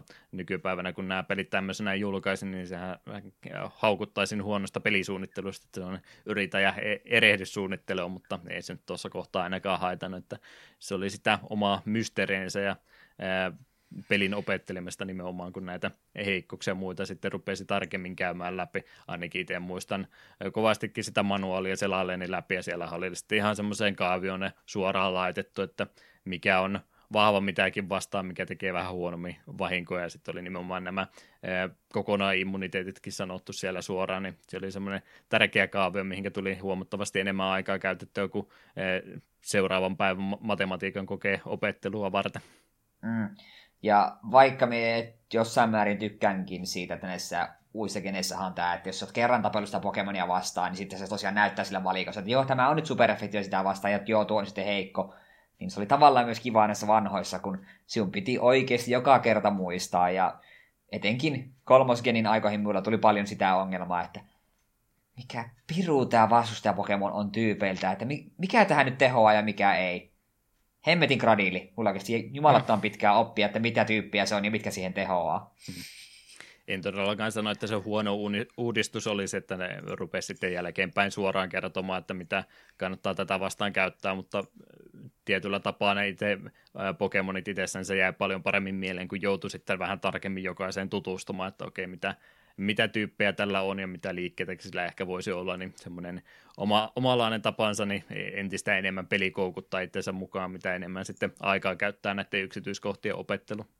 Mm, jep tosiaan taisteluita käydään näiden Pokemonien välillä siinä ja leveleitähän niistä sitten perinteiseen tapaan tulee ja sitä myötä noin Pokemonitkin siinä sitten vahvistuu. Ja aika monethan näistä Pokemoneista sitten myöskin ne muotonsa muuttaa kokonaan, kun näitä kokemuspisteitä on tarpeeksi karttunut. Ja tässä kohtaa sitten rupeaa kristityt jo älähtämään kovasti, ketä ei nyt ruveta mistään evoluutio-opista todellakaan puhumaan. Ja se oli, muistan kyllä, että se oli erittäin arkapaikka silloin 90-luvulla, että tämä, tähän kohtaan sitten tässä kohtaa rupeaa sitten ne rusinat rasahtelemaan oikein pahemminkin, mutta tärkeä elementti näissä Pokemonissa on, että muuttaa muotonsa sitä myötä, kun me ihmisenäkin kasvettiin, niin kyllähän nämä Pokemonitkin kasvoi vähän nopeampaa tahtia kumminkin. Jep, ja se oli jotenkin aina kutkuttavaa, kun Pokemon rupesi evolvaamaan. Se oli jotenkin todella jännittävää. Se suorastaan tunsi sen, että oi, että nyt se on niin paljon vahvempi. Mm.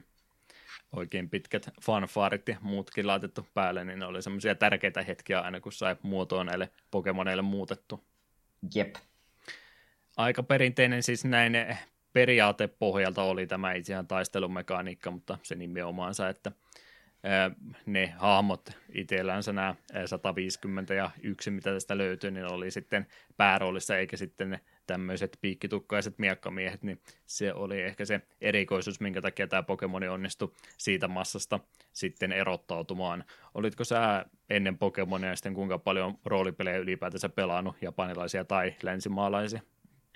No kun me itse rupesin tässä aiemmin just miettimään, että joo, t- tätä tuli pelattua aika paljon silloin, mutta meillä oli jo ennestään ollut Nessi ja SNES-emulaattorit. Ja olen kyllä veli Ola yli kattonut paljon, kun se on Final Fantasy näitä pelannut. Mutta en mene takuuseen, että olisiko Pokemon Red kautta Blue ollut eka, vai olinko minä aloittanut jo Final Fantasy 4. Kun se on joko Final Fantasy 4 tai Pokemon Red kautta Blue. En muista kummin päin on mennyt. Final Fantasy suunta olin kanssa itsekin menossa, mutta se oli nimenomaan se seiska, että mä sitä oli, olin tätä ennen kyllä jo pelannut. Kasi oli varmaan sitten about samoihin aikoihin, mä en taas muistakaan mikä sen julkaisupäivämäärä oli. 98 oli varmaan Jenkiessä, mutta mä muistan mitenkään Euroopassa samoihin aikoihin. Seiska olin kumminkin sitä ennen ainakin pelannut.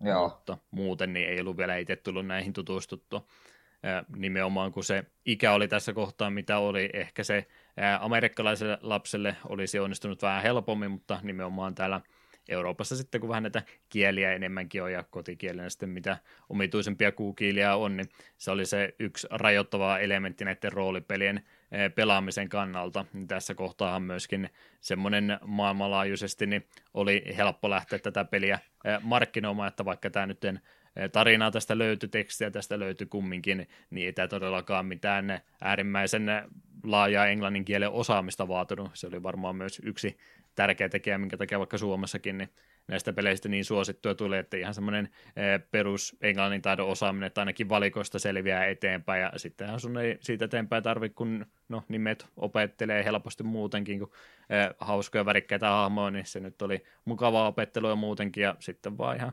kokeilemallakin selviää, että katsoo, mitä tämä tällä tavalla nimetty liike tekee, niin ei se mun mielestä sellainen englanninkielen osaamista kumminkaan kovinkaan paljon vaatinut. Mm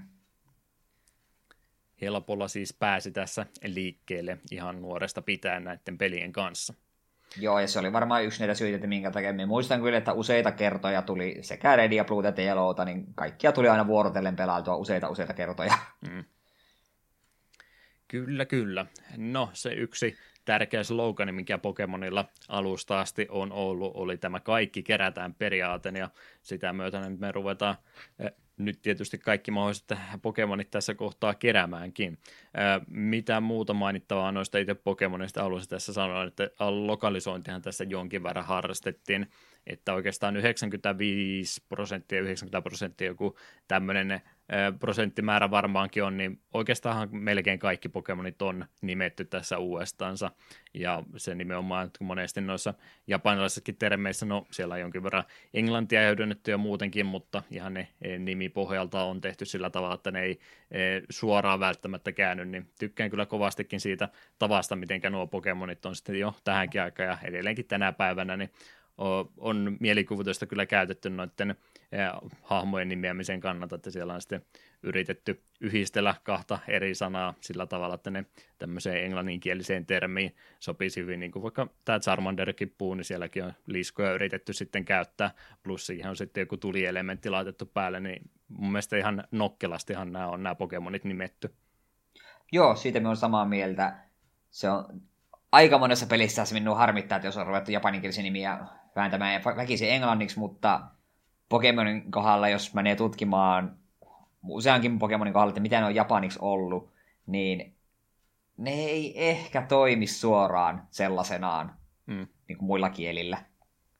Se nimenomaan, jos siellä Japanissakin yritetty kahta sanaa yhdistää yhdeksi, niin se ei välttämättä semmoisena suoraan mene, niin sen takia hyvä, että ne on Englantiin sitten tuolla tavalla käännetty. Osa siellä kumminkin on se alkuperäisen muotonsakin säilyttänyt, että Pikachu on Japanissakin ihan Pikachu, siihen ei olla ruvettu koskemaan ollenkaan. Ja olisiko se ollut vielä niin, että Pikachu on tyyliin ainoa, joka on kaikilla kielillä Pikachu. Hmm. Koska monillahan esimerkiksi espanjaksi ja vaikka miksi, niin ne on yleensä aika monella Pokemonilla on sitten vielä omat nimensä. Niin. Minun mielestä Pikachu on kaikkialla Pikachu. Joo, ja varsinkin kun on koko franchise e, tavalla tai toisella sen ympärillä rakennettukin, niin ihan hyvä, että se termi sitten kaikkialla on samanlainen. Jep. Vaikka ei se Pikachu välttämättä ollutkaan tarkoitus olla se kaikkein suosittu, että se vähän niin oli semmoinen, että se vaan tapahtui. Että eikö siellä Jep. ollut yritetty vähän muitakin. Muistelin ainakin, että Jigglypuffiakin ne kovasti yritti eikö ensin se... markkinoida. Eikö alun perin Clefairin pitänyt olla? Jo, jompikumpi näistä kahdesta. Mun mielestä se oli Clefairy, en mä kyllä täysin takuuseen. Hmm. Että muutama niistä on kokeiltu, että se Pikachu ei niin kuin automaattisesti ollut lukittu vaihtoehto, että siinä vaan sitten vuosien varrella näin tapahtui. Jep. Ja varsinkin miten ne sitten muutenkin oli muuttunut, niin olihan se Pikachu aika söpö semmoisena vähän pulskana kirottanut. Sepä se, se vanha Pikachu on ihan kiva. En, en pidä tästä nykyisestä. Hmm. Nyt vähän aliravittu selvästikin, jos se on äh, tota, luonnossa ollut niin pulska, niin ei ole selvästikään kouluttajat ollenkaan ravinnut tarpeeksi, kun rupeaa kaulakin niin paljana olemaan ja kapousena. Hmm. Haluaisin täältä jonkun esimerkin ottaa. Esimerkiksi vanha kunnon Firo. Se on japaniksi Oni Drill, yhdistetty sanat Oni ja Drill. Että vähän japania ja englantia sekaisin. Hmm. Kyllä, kyllä. No, se pelkästään 151 tosiaan näitä Pokemoneja tässä ensimmäisessä sukupolvessa. Yhteensä on, että mitäs Mitenkä nämä nyt käytännössä rupeaisi eroamaan, varmaan tässä kohtaa se pallo heitän sinne Eetulle, joka on alusta asti ollut todellinen Pokemon-fani. Mä jouduin esittämään e- epäkiinnostunutta muutamaan generaatioajan, mutta näin aikuisia siellä koti on vihdoin viimein palannut, että suostunut näitä uudestaankin pelaamaan, niin mm. ei tule sitä kokemusta näistä enemmän löytyä ihan senkin takia, että minä en tykkää omaa ääntäni pelkästään kuunnella, niin ajattelin sille Eetulle nyt antaa sen puheenvuoro, että miten nämä nyt sitten käytännössä ää, Pokemonit erottautuu toisistansa.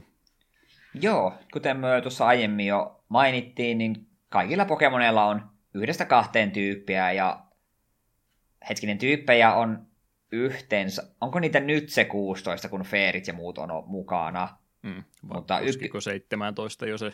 Niin, en muista, 16 mulle niin numero tulee mieleen, mutta se on voinut olla ennen Feeriä. Ja tosiaan ykköskenistä hän puuttui nämä nykyiset, eli Feeri, joka tuli hetkinen C kutoskenissä, ja kakkoskenissä tuli sitten Steel ja tämä, tämä Dark. Dark. Jep.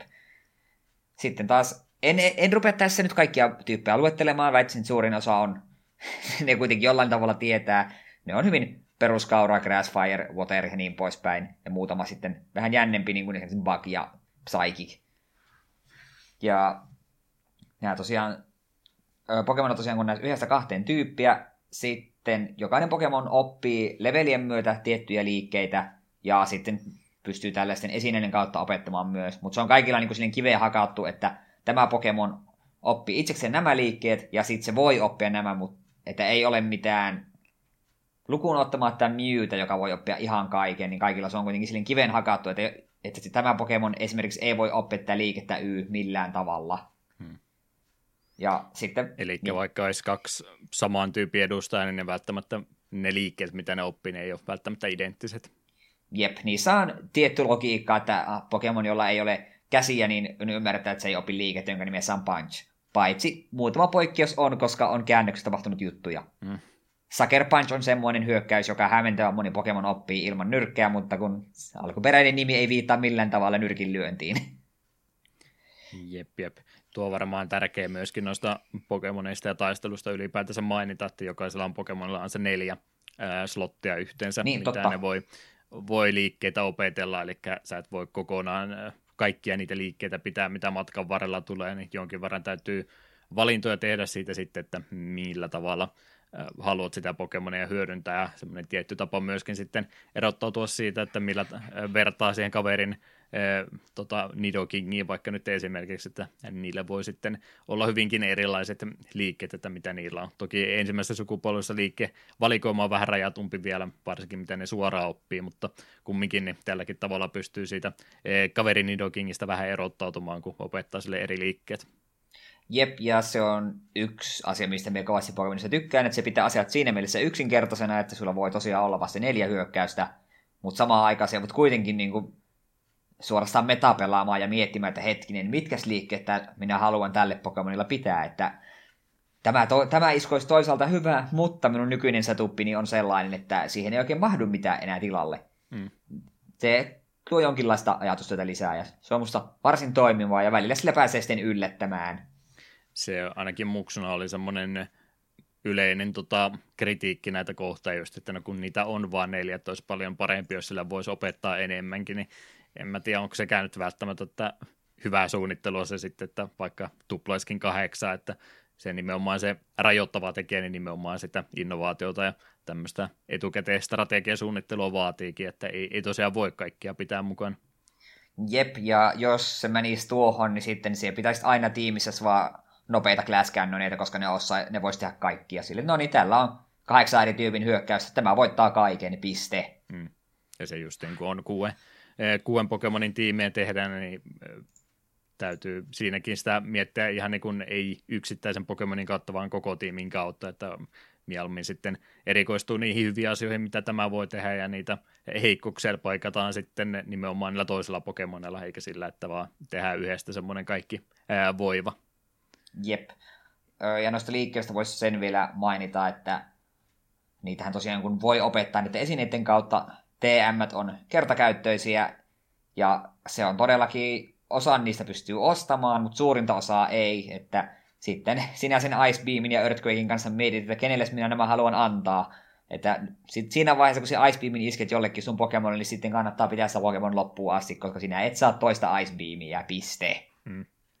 Joo, se on varsinkin täällä alkupäässä niin kanssa vähän semmoinen hankaloittava tekijä nimenomaan, kun se yksi ainut tilaisuus sitten hyödyntää näitä näin, että se on, se on hukattu, niin sitten ei voi mitään, ja ainut tapa saada toinen on vaan valottaa peli uudestaan, ja se sitten tuo omat ongelmansa mukaan, että se ei niin yksinkertaista ole. Jep. Noiden liikkeiden ja muiden kanssa nyt, kato, nyt kun mä annan sulle sen puheenvuoron, niin nyt olen minä, joka jää keskustelun sivuraiteille tässä tota, kamppaileessa, niin nimenomaan palkintona yleensä sitä rahaa saadaan tässä pelissä, niin pystykö siinä ykköskeneessä sitten käytännössä niin eikö tässä joudu semmoiseen tilanteeseen loppupeleissä, että rahaa on rajoitetusti, että tässä ei ole sitten, kun on kaikki taistelut käyty läpi, niin onko tässä enää mitään mahdollisuutta saada rahaa mistään lisää? Minun mielestä ei ole. Et paitsi siinä, paitsi... Game Corneristakaan, niin ei sinäkään pysty rahaksi enää takaisin vaihtamaan. Ei, ei pysty.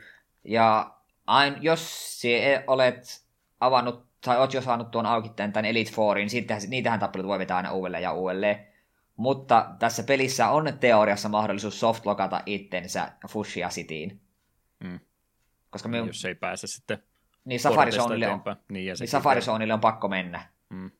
Niin jos sulla ei ole rahaa mennä Safari Zoneille ja sä oot joka ikisen pelin esineen löytänyt ja myynyt ja sitten jotenkin hävinnyt jollekin tyypille taistelussa niin monta kertaa, että sulla on rahat nollilla. Niin, tai, tai niin, pistät Game Cornerin käännät kaikki sun rahat näihin kolikoihin, niin että sulla varsinaista tätä pelin omaa peli- tai rahayksikköä, eli pokejeniä hmm. ole, niin, vai poke, pokedollareita. Ollaan niin tätä... Voit, voit softlogata itsesi. Niin, ollaan tätä ö, persoonallisuuselementtiä moneen kertaan aikaisemminkin mainittu, mutta nimenomaan rajoitetusti itse, mitä rajoitetusti rahaa, niin lopputulos on se, että no minä en sitten käytä niitä ollenkaan, että säästetään pahan päivän varalta ja nimenomaan vaikka tiedosta, että mä heti kun mä oon pelin ne lopputekstit nähnyt, niin mä en sitä peliä pelaa enempää, niin siltikin ne on koko ajan semmoinen, no en mä nyt tiedä viittinkö mä käyttää tätä itse, kun se, se tulee nyt tuhlattua muuta, vaikka se olisikin hyödyllinen. Jep. Kamala, tästä tavasta pitäisi eroon päästä, mutta se on niin vaikeaa. Mm. Kelpaisiko vielä sivuraiteen sivuraide? Joo, anna tulla vaan. Game Corneri löytyy myöskin pelistä. Tätä ei nyt niin muksuna ajateltu ollenkaan, varsinkin me, jotka ollaan näinkin vanhoja ihmisiä, niin muistetaan vielä päivät, kun Suomessakin pääsi ihan vapaasti mansikkapelikonetta pelaamaan polvenkorkusena, ei vielä ollut siinä vaiheessa niin esteitä laitettu, niin tämä on yksi semmoinen elementti, mitä on myöhemmissä Pokemonissa vähän ruvettu sensuroimaan suorastaan, että se uhkapelaaminen oli ykkös- ja kakkoskeneissä vielä aika semmoinen e, isompi sivujuttu tässä peleissä, mutta niitä ei ole varmaan enää pitkään aikaa juurikaan näkynyt. Voitko toistaa? Mulla oli hairakin ajatukseni. Harha teille, pahoittelen. Lähit jo googlettamaan seuraavaa juttu. Niin ensimmäisessä parissa keneissä niin nämä uhkapelaamiset ja muuta oli aika iso juttu, niin. mutta niitä on oikeastaan sensuroitu nykyäänsä kokonaan pois sitten päin, että epäiletkö, että on tota, uhkapeliaddikteja aiheuttanut ensimmäiset Pokemonit kuinka paljon? En usko, että yhtään, ja Tämä on samaan aikaan todella absurdia, että Pokemonissa ei voi olla länsimaissa näitä, näitä kasinoja, mutta samaan aikaan FIFA myy luuttipokseja, että mm. mitäpä minä mistään tietäisin.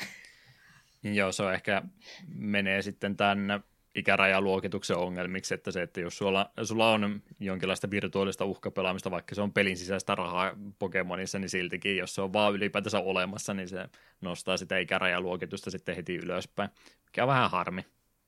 Mm. Että jos me siitä selvittiin, niin luulisin, että muksutkin selviäisi. Mm. Se on tosiaan, hetkinen, kakkoskeni taisi olla vika, jos täällä, täällä länsimaissa, missä oli mm. Game Corneri. Justiin mieti, että miten ne meni tota, myöhemmissä remakeissa, niin eikö siellä jossakin ollut ihan suoraan laitettu, että joo, nyt on ö, remontti päällä tai suljettu tämä puoli, että ei pääse enää uhka pelaamaan. Joo, minun mielestä Omega Rubissa ja Alpha Safairissa niin on mm. Game Corneri on remontissa. Ja sitten Heart Gold ja Soul Silverissä korvat, korvattiin sillä hemmetin Voltor, Voltorp Flip mm. pelillä. Se ei ole uhka pelaamista. Ei, mutta se on hyvin hermostuttava tapa yrittää hankkia kolikoita, millä ostaa se pirun ratiini. Mm.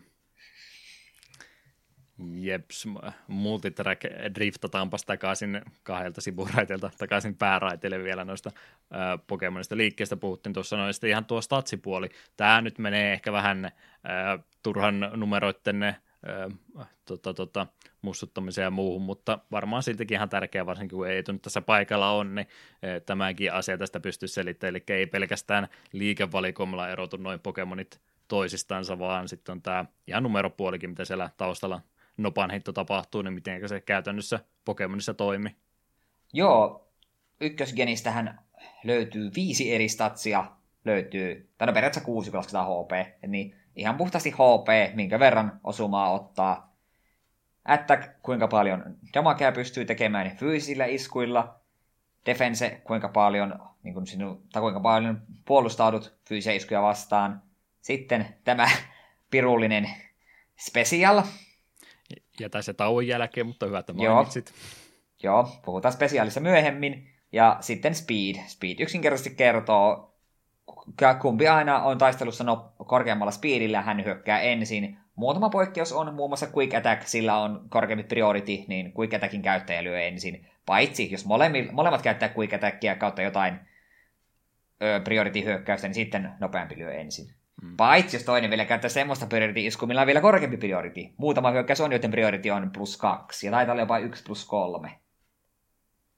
Tosin ykköskenissä ei tainnut vielä olla. Extreme Speed taisi tulla samalla priorityllä kuin Quick Attack. En ole täysin varma. Kyllä, kyllä.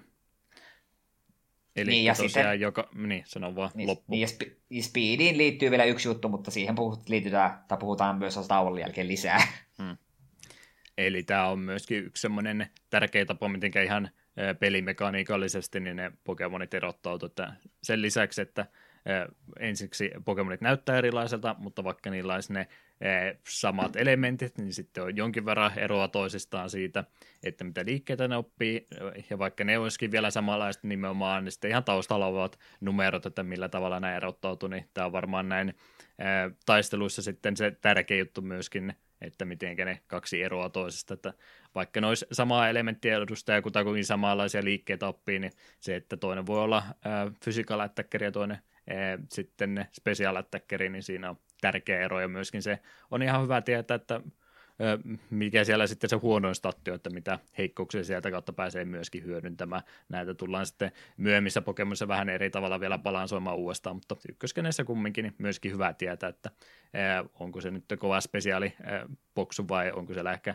physical defense se isompi juttu, niin senkin kautta voi vähän miettiä, että mikä se paras tapa se vastustaja sieltä on pudottaa.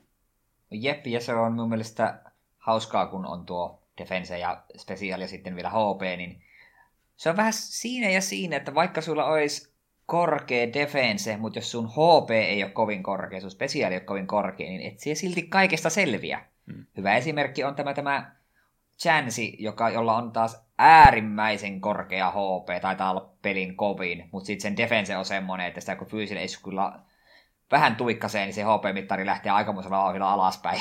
Hmm.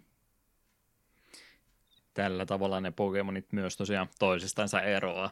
No, sitten mennään vielä siihen ihan kunnon juttuun, missä kohtaa yleensä aina keskiverto kuuntelijan pää menee ihan ymmärrän, niin mitenkäs nämä IV- ja EV-jutut tosiaan, mitä ne ylipäätänsä on ja miten ne ykköskeneissä toimii.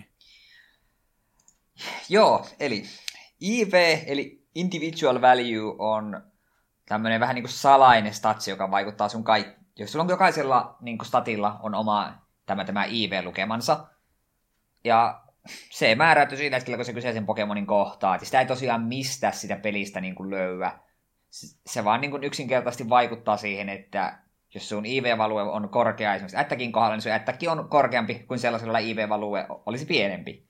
Hmm. Niin en kaikki yksityiskohtiin mene ihan vaan sen takia, että muuten me ollaan tässä kolme viikkoa ja kaikki on pääpyörällä. Joo, ei todellakaan tarvi. Lähinnä siis se, että vähän niin kuin länsimaissa pelissä haamoa luot, niin se on käytännössä se valmis pohja, niin se on se IV käytännössä sama juttu, minkä sitten siellä kohtaa tässä Pokemonissa. Jep. Ja sitten on vielä tuo EV. Minä en tarkalleen muista, miten ykköskenissä ne toimii, min, koska minä en silloin niihin panostanut, mutta se, ta, se taas on effort-value, joka jälleen se, minä nyt en tosiaan ihan varma, miten ykköskenissä, mutta muissa peleissä ainakin menee silleen, että kaikki Pokemonit, kun se voitat semmoisen taistelussa ja saat sitten tietyn määrän jotain effort-valueta. Saattaa olla, että saat vaikka kaksi speedia tai yhden ättäkkiä ja yhden speedia. Ja oliko sitten jokaista neljää effort pistettä kohden vaikka ättäkkiin, niin sun ättäkki nousee seuraavassa levelapissa ylimääräisen asteen ylöspäin. Hmm. Mutta Pokemon voi yhteensä hyödyntää, oliko se 250 jotain effort pistettä että se et voi niin kuin loputtomiin taistella ja kehittää sun statsia loputtomasti ylöspäin, vaan sun, jos sä haluat maksimaalisen niin kuin ilon sun Pokemonissa irti, sun pitää hankkia semmonen, jolla on jos sä vaikka ättäkin maksimoida, sä haluat tamata Pokemon, jonka se tämä salainen IV on korkeammalla mahdollisella tasolla, ja sitten sun pitää taistella sellaisia Pokemonia vastaan, joilta saa tuota, tuota, ättäk EVtä, ja käy hyödyntää sitä se, niin kuin siinäkin on vielä se, että jokainen statsi voi itse hyödyntää, oliko se joku 50 effort-pistettä. Ja kokonaisuudessaan Pokemon pystyy hyödyntämään sen 200. Jotenkin silleen se oli, että kuitenkin se pystyt effort valuepisteillä kaksi statsia käytännössä maksimoimaan sille Pokemonille. Ja jälleen tätä EV-pisteitä ei alku vanhoissa geneissä näy ollenkaan mistään. Se vaan niin saatat huomioon, että hetkinen, tämä minun Nidoking tällä pelikertaa on hiukan vahvempi kuin mitä se oli viime kerralla. Sillä on vähän korkeampi ättäkki, että mistähän tämä johtuu. Myöhemmät pelit sitten on niitä kirjoittanut vähän paremmin auki ja se ei pysty niitä tarkkailemaan ja myös muuttamaan helpommin. Ja internetti muutenkin arkipäivästynyt vuosien varrella niin vähän helpompi sitten selvittääkin, miten tämä käytännössä toimii. Mutta noin pähkinäkuoressa siis, että IVet on niitä luonnollisia, millaisena ne starttaa, ja sitten effort-valueet on ne nimenomaan minkälaiseksi sinne sitten vielä kasvaa erilaiseksi. Niin tässä jälleen kerran vielä lisää syvyyttä tuo siihen, että miten ne Pokemonit sitten voi siitä sun kaverin vastaavanlaisesta erota. Jep, ja sen itse asiassa vielä unohdin mainita tuosta ö, liikkeiden kohdalla, ö, ja oikeastaan myös Pokemonien tyyppien kohdalla. Ö, tässä on myös semmoinen mekanismi, että STAB, STAB, Same Type Attack Bonus. Jos sulla on kaksi Pokemonia, joilla on molemmilla täsmälleen yhtä, yhtä korkea tuo tuo attack, ja ne käyttää vaikka fighting-iskua, mm, mikäköhän nyt on, vaikka low kickia, mm. niin se, kumpi on myös itsekin fighting-tyyppiä, niin saa siihen vielä niin kuin se ylimääräisen bonuksen. Eli vesipokemonit käyttää vesiiskuja paremmin kuin ei-vesipokemonit. Että se olikohan se 25 prosenttia, tuliko se statsiin lisää. En tarkkaa lukua muista. Mutta tärkeä juttu, mikä kumminkin täytyy myös hyödyntää tai kannattaa hyödyntää. Joo, että niin. Että vaikka siellä pystyisikin Pokemonille ihan minkä tahansa liikke opettaa, niin siltikin ne kannattaa muistaa se, että mitä tyyppiä se edustaa, niin myös kannattaa ää, niitäkin bonuksia hyödyntää sitten, mitä siltä suoraan ominaisuutena löytyy. Jep, ja jos sulla olet esimerkiksi vaikka tulisalille menossa, niin iske se ennemmin se vahva vesihyökkä sun vesipokemon jollekin toiselle. Hmm. Kyllä, kyllä. Tai sitten jos on on liikevalikoima semmoinen, että ei mikään tee sitä superefektiivä vahinkoa, niin sitten mieluummin se saman elementin valkkaa kuin sen toisen, mikä tekee myöskin normaalia vahinkoa. Jep. Joo, niistä Ivestä ja Evestä näin ylipäätänsä, kun nämä tosiaan menee tänne käytännössä konepeli alle, että mitä siellä käytännössä tapahtuu. Tuohan siis käytännössä, että minkä takia ne on siellä olemassa, on nimenomaan – ensinnäkin se, että ei olisi kaikki Pokemonit ihan toistensa kanssa samanlaisia, vaikka ne tismalleen samoja ulkonäöllisesti onkin, että ne käytännössä jonkin verran erottaisi, mutta tämä EV-puoli mun mielestä ehkä näistä kahdesta se mielenkiintoisempi on, niin käytännössä, että minkä takia se on olemassa tämmöinen, että sä taistelet jotain tyyppiä vastaan, niin se myöskin kasvaa siitä vielä lisää, niin sehän on ehkä vähän yritetty selittää näin tota, tota, mitenkään mä nyt kuvaisin fiilispohjalta tota, pelin sitoutumiseen kannalta sillä tavalla, että no sä oot viettänyt aikaa tämän Pokemonin kanssa, niin se on sen takia vahvempi, mutta se, että miten se pystyy pelissä toteuttamaan käytännössä se, että mitä enemmän sä sitä käytät, niin se myöskin kasvaa sitä myötä pikkasen enemmän kuin toinen samaan levelinen Pokemoni. Se, mikä sinä pikkasen haittaa ainakin mua aina, niin mä yleensä sen takia just, kun mä en siis alun perin tiennyt, mitä, mitenkä se toimi, mutta sen vaikutukset kumminkin näki Eli vaikka sä tota, esimerkiksi oot, nappasit pelin loppupäästä jonkun Pokemonin, mikä oli ihan hyvissä leveleissä, mutta kun sillä ei sitten ollutkaan näitä koko sen edellisen 20 tunnin aikana kerättyä näitä effort pointteja ollenkaan, niin sitä aina ihmettelin, että minkä takia nämä on näin heikkoja, ja sen myötä mulla ainakin monesti kävi sitten, kun Eko kertoi noita pelejä pelasin, niin jotain 7-8 Elite Fouri aikaisia routelta jotain semmoisia Pokemonia, mitä niiltä saa, niin niitä ei sitä vaan tullut käytettyä, kun ne tuntui jostain kumman syystä vähän liian heikoilta. Sama efekti. Mie pitkään uskoin Pokemonia pelatessa, että mitä pienemmät levelit sitä Pokemonia koulutat, sen vahvempi siitä loppujen lopuksi tulee. Hmm. Joka tavallaan pitää paikkansa, mutta ei kuitenkaan, koska se on ihan sama, että nappaat sen Pokemonin levelillä 1 vai levelillä 50, niin siinä kohtaa, kun se vielä 100, niin se on kutakuinkin, se on saanut samalla tavalla sitä EVtä saanut. Se vaan tuntuu sinne nappaushetkellä ne korkeamman levelin Pokemonit heikommilta. Mm. Ja että kun sä et rupea niin kumminkaan vielä niin paljon aikaa, tai yhtä paljon aikaa, että rupea käyttämään niiden kehittämiseen enää, niin ne jää vähän semmoiseksi heikonpuoleiseksi. Miettii ykköskenissäkin jotain, No oikein Safari Zoneista eteenpäin melkein kaikki rupeaa itsellä olemaan semmoista, että en tiedä haluanko enää mitään näistä sitten käyttää.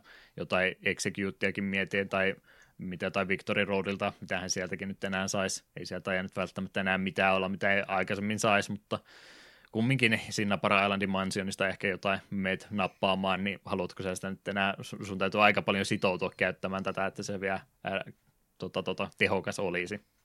Jep. Mitä se itse asiassa vähän katselin, miten tämä ykkös- ja kakkoskenessä meni, niin tosiaan kun näissä uudemmissa siellä voit sen 510 effort pointtia yhteensä laittaa, ja sit, mutta näissä van, vanhassa ykkös- ja kakkoskenen systeemillä, niin maksimi EV per statti on 65 535. Esimerkiksi Miun tappaminen antaa sulle 100 EVtä kaikkiin statteihin. Eli jos tapat 656 Mewtä, niin se saat sun Pokemon maksimi EV kaikkeen. Mm. Se onkin helppo tap- juttu toteuttaa.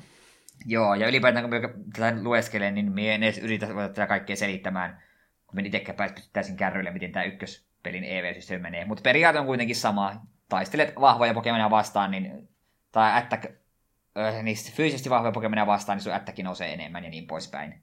Hmm on näiden tämmöisten valueiden kanssa, niin näistä voi olla oikeastaan kumpaa tahansa mieltä ja molemmat mielipiteet on ihan oikeassa, että joo, se tuo semmoista tietynlaista tota, sitoutumista siihen just, että mitä Pokemon sä käytet jonkinlainen, no ehkä ei nyt aikuisena enää, mutta muksena kumminkin, että nämä on mun Pokemon ja mä oon kiintynyt näihin ja ne on sen takia vahvoja, niin, mm. mutta se pitää kumminkin jotenkin koodauksen kautta toteuttaa, että miten sen saa sitten toteutettu, ja se, sen myötä sitten mun mielestä just noin effort pointit tulee kaikkein parhaiten esille, että sinä käytännössä jätetään kertomatta sen takia, että lopputuloksesta tulee ihan mielenkiintoinen, että vaikka sitä ei muksuna tiennyt, miten se toimi, niin sen näki, niin se oli ihan hyvä, mutta se on silti semmoista jos ei nyt suoranaista valehtelua, niin semmoista pimittämistä kumminkin, ja semmoiselle ihmiselle, joka nimenomaan haluaa sitten tota, tota, maksimoida kaiken, tietää kaiken, niin se on vähän harmi, että se on kumminkin tehty semmoiseksi näkymättömäksi, että sä et oikein pysty sitä helposti seuraamaan mitenkään.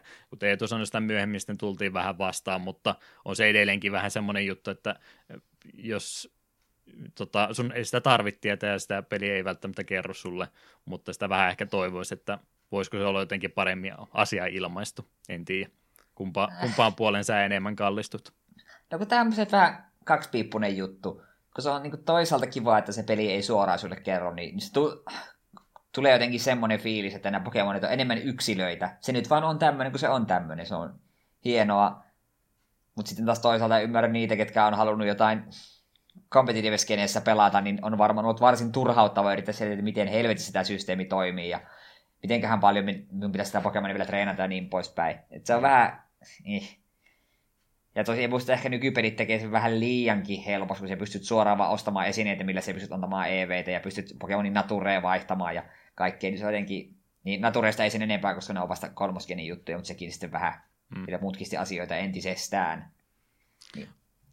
En oikein tiedä, kun minusta on kuitenkin, jos sä tätä peliä vaan haluat normaalisti pelata läpi, niin sun ei tarvitse kiinnittää mitään huomioita IV ja EV, koska kuitenkin loppujen lopuksi se Pokemonin base statsit on kuitenkin ne, mitkä aika pitkälti määrää. Että jos sulla on Pokemon, kuten jos vaikka Chansey, jonka base defense on 5, niin ihan sama minkä verran siellä panostat sen defenseen, ei se silti tule ikinä mikään niin defense-tankki olemaan. Se on niin kuin fakta. Vähän voit koettaa sitä torpota, mutta yleensä ne pisteet sitten kannattaa mieluummin johonkin muuhun käyttää niitä vahvuuksia tehdä vielä entistä isommiksi vahvuuksiksi tai se... sitten Speedistatin puolella ainakin, siis mäkään asioista välittänyt ollenkaan, eikä kuten Eetu sanoi, niin ei sitä tarvitse välittää, mutta tuossa Sani ja muun generaation kohdalla, niin mä halusin ihan mielenkiinnosta itsekin tutkia nyt, että miten se käytännössä toimii, kun mä tykkäsin siitä generaatiosta niin paljon, niin mä halusin vähän enemmän siihen aikaa käyttää, niin mä justiin sitten siinä kohtaa tein tätä, että nimenomaan halusin eh, tietyt perustatsit ja muut olla ivet kohdallaan sanaturet ja tämmöistä ja sitten nimenomaan käydä tiettyjä Pokemoneja tappamassa tarpeeksi, että mä saan siihen tiettyyn stattiin laitettua, mikä yleensä speedi taisi olla melkein jokaisella Pokemonilla, koska se on aika tärkeä ominaisuus, että kumpi pääsee ensiksi sen vahingon lyömään sisään. Joo, se on aika pitkälti silleen, että jos sulla on Pokemon, jonka tarkoitus hyökätä, niin sä haluat sille niin paljon speedia kuin mahdollista, ja sitten joko ättäkkiä tai spesiaaleja kautta spesiaaleättäkkiä. Hmm. Ja sitten taas, jos olet tankki, niin sitten sä haluat HPtä ja sitten defense tai spesiaali vähän riippuu, että oot se niin fyysinen vai spesiaali. Jep, jep. Toki on näitä joitakin hulluja, mitkä pelaa jotain mixed, mixed attackereja, millä on sekä spesiaali että attacki ja sitten vielä speedia päälle, mutta siinä sitten joutuu vähän kikkailemaan, kun et voi kaikkia saada maksimiin. Pointti kumminkin tässä näette, vaikka näin pintapuolta niin aika simppeliltä hommalta tuntuu, niin tässä yleensä onkin sitten loppupeleissä aika monta lisäkerrosta sen peruspelimekaniikan ympärillä, että varmaan myöskin yksi tekijöistä, että minkä takia Pokemon edelleenkin on suht suosittuna pelisarjana pysyyn. Jep. Jeps, olisiko vielä itse tästä ää, näistä statseista, liikkeestä, tyypeistä, muusta puolesta vielä muuta mainittavaa. Tähän tultiin sitten vielä myöhempinä vuosina vähän kehittämään eteenpäin, mutta onko jotain muuta vielä aiheellista? Eipä nyt äkkiseltään tule mm. mitään tarpeellista mieleen. Siinä tapauksessa voidaan jatkaa eteenpäin.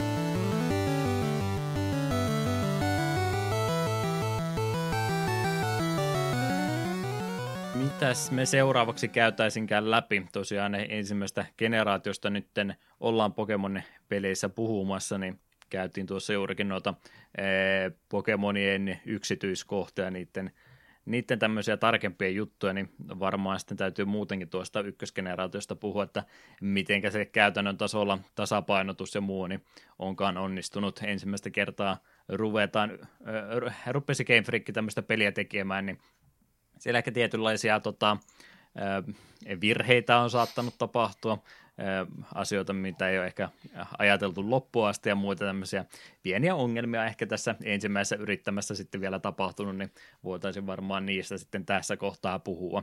Haluaako Eetu käydä vaikkapa yksi kohta kerrallaan, saat kapelimestarin vuoron tässä näin, että mitä asioita haluaisit esille nostaa ykkösgeneraatiosta? Joo, no tuodaanpa nyt ekana se iso asia. Statti nimeltä Special. Se on rikki. Ja eikä, näin ainakin... eikä edes vähäkään. Joo, ja se on ihan vielä niin kuin, jossain määrin tietoisesti tehty näin.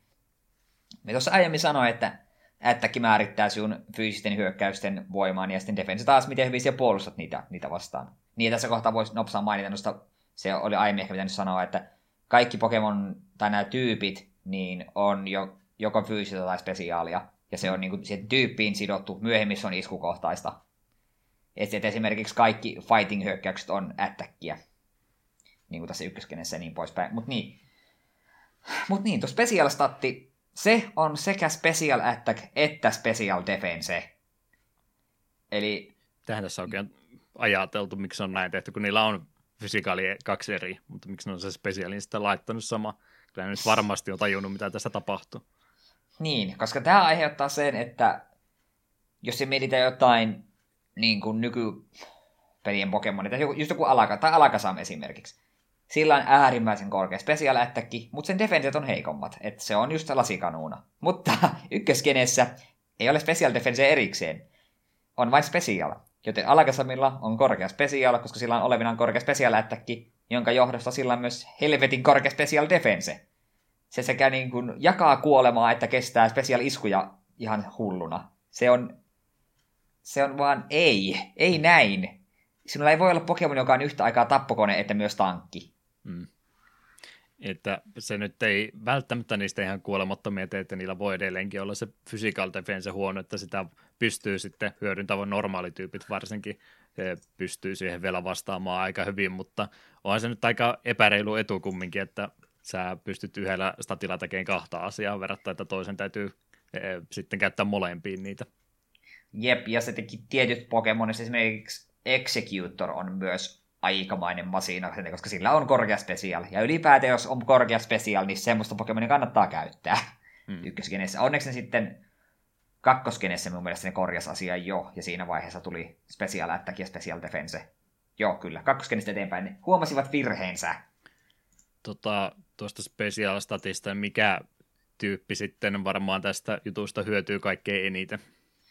No, sehän on, mainitsin sekä Alakasamin että sitten tuon Executen, sehän on Psychic. Hmm. Psychic Pokemonin kaikki iskut hyödyntää spesiaalia niin kuin hyökkäystattinaan. Ja Psychicilla on myös yksi pelin parhaita hyökkäyksiä, eli saman niminen Psychic. Niin isket Alakasamille tai Hypnolle Psychicin ja katsot vaan, kun maailma palaa sinun ympäriltäsi. Myöhemmissä vaiheissa niin Psychicista nyt enemmän on tullut yksi tyyppi kaikkien muiden joukossa – mutta kyllähän se Keni ykkösessä, niin suorastaan le- legendaarinen tyyppi tuo Psychic jotain. Aina kyllä muista, että joo, se on tuota elementtiä taas että nyt on ongelmia tulossa. Se, vaikka oli vähän huonompi kuin Hypnokin, niin se nyt ei mikään äh, korkealle ränkätty haamu niin siltikin, että kun se on vaan Psychic-tyyppi, niin siinä kohtaa heti rupeaa jo pelottamaan. Jep, ja syy tuon spesiaalin ohella, minkä takia tuo ö, Psychic on niin ylivoimainen tyyppi, niin sillä ei oikein ollut vastauksia. Psychic on ykköskenessä heikko vaan ja ainoastaan Bugille ja teoriassa Ghostille. Että Ghostien piti olla niin tämä counteri Psychicia vastaan, mutta siinä kävi joku pikku koodausprobleema ja musta taisi olla just niin, että Ghost-iskut eivät edes tehoa Psychic-pokemoneihin. Mm. Että se on, on niin kuin immuuneja sille. Ja sen lisäksi ainoat niin kuin Ghostit on tämä Gaslin-laini, ja Gaslin Line on toista tyypiltään Poison, joka on heikko Psychicille. Ei, ei onnistu sen kautta siis vastaaminen. Jep, ja sitten siihen no, vielä miten... sen... mm. haluan vielä, siitä vielä huomauttaa tuosta Ghost-tyypistä, että Ghostin hyökkäykset on damagea tekevät on Nightshade, joka tekee sun levelin verran damagea, eli se ei edes hyödynnä niin kuin millään tavalla weaknessia ja tällaisia. Eli aivan surkea. Ja ainoa muu damagea tekevä tuo, tuo, Ghost-isku taitaa olla Leak, mm. jonka base power on vähemmän kuin Tacklen. Jep. Et siis Ghostin kohdalla asiat meni pahasti pieleen ykköskeneessä. Ja ei oikein ollut vaihtoehtoja kanssa mitä muita ghost käyttää, koska valikoima ei ollut. Jep. Ja sitten... No, miksi mä... No, Pidrillä sitten. Sehän on pak-tyyppi, niin miksi mä sillä voit? Koska ykköskenen ötökät on perseestä. Mm. ne, on, ne on aivan liian heikkoja endgameen, ja myöskin olisikohan paras bug-tyypin hyökkäys taitaa olla Twin Needle, joka on Peterlin tuo uniikki hyökkäys. Ja senkin base power taisi olla, kun se iskee kahdesti, niin mitä se, 50? Hmm. Ja sille jos vertailu, jos katsotaan, joku Earthquake on poweriltaan 100, ja Psychic on jotain poweriltaan 90-80. Et, öö, ja en itse asiassa muista, onko Buck vielä special vai fyysistä. Se taitaa olla kyllä fyysistä puolta. Että se sentään ei iske siihen specia- tai psyykisten Pokemonien vahvuuteen, mutta ei. Et ykköskenissä ei ole yhtään ainutta hyvää ötökkää, mitä sä haluat käyttää. Hmm. Pinsir ja Skyter on ihan ok, mutta ne saa, niitä voi saada vastapelin loppupuolella, ja ne ei kumpikaan opi mitään Buck-tyypin hyökkäyksiä. Vieläkään, että se siitä. Niin. Että... Mitäs vaihtoehtoja tässä nyt sitten jää? Tehdään vaan vielä parempi Psychic Pokemon, eli pistä se Mewtwo sinne partiin, ja sehän ratkaisee nämä ongelmat, joka myöskin on Psychic-tyyppinen, niin no niin. Case and point. Jep. Sentään tosiaan kakkoskeneisten korjat asioita paljon, toi Dark-tyypin peleihin mukaan ja antoi Ghost-iskujakin tehokkaampia. Shadow, Shadow Ball tekee kaunista jälkeä moneen moneen Psychic Pokemoniin, mutta ykköskenessä ei ollut vaihtoehto et muistan kyllä monta kertaa, että vaikeuksia aiheutti Sabrinan sali ykköskenessä. Se sen alakasam on huhhuh, huhhuh.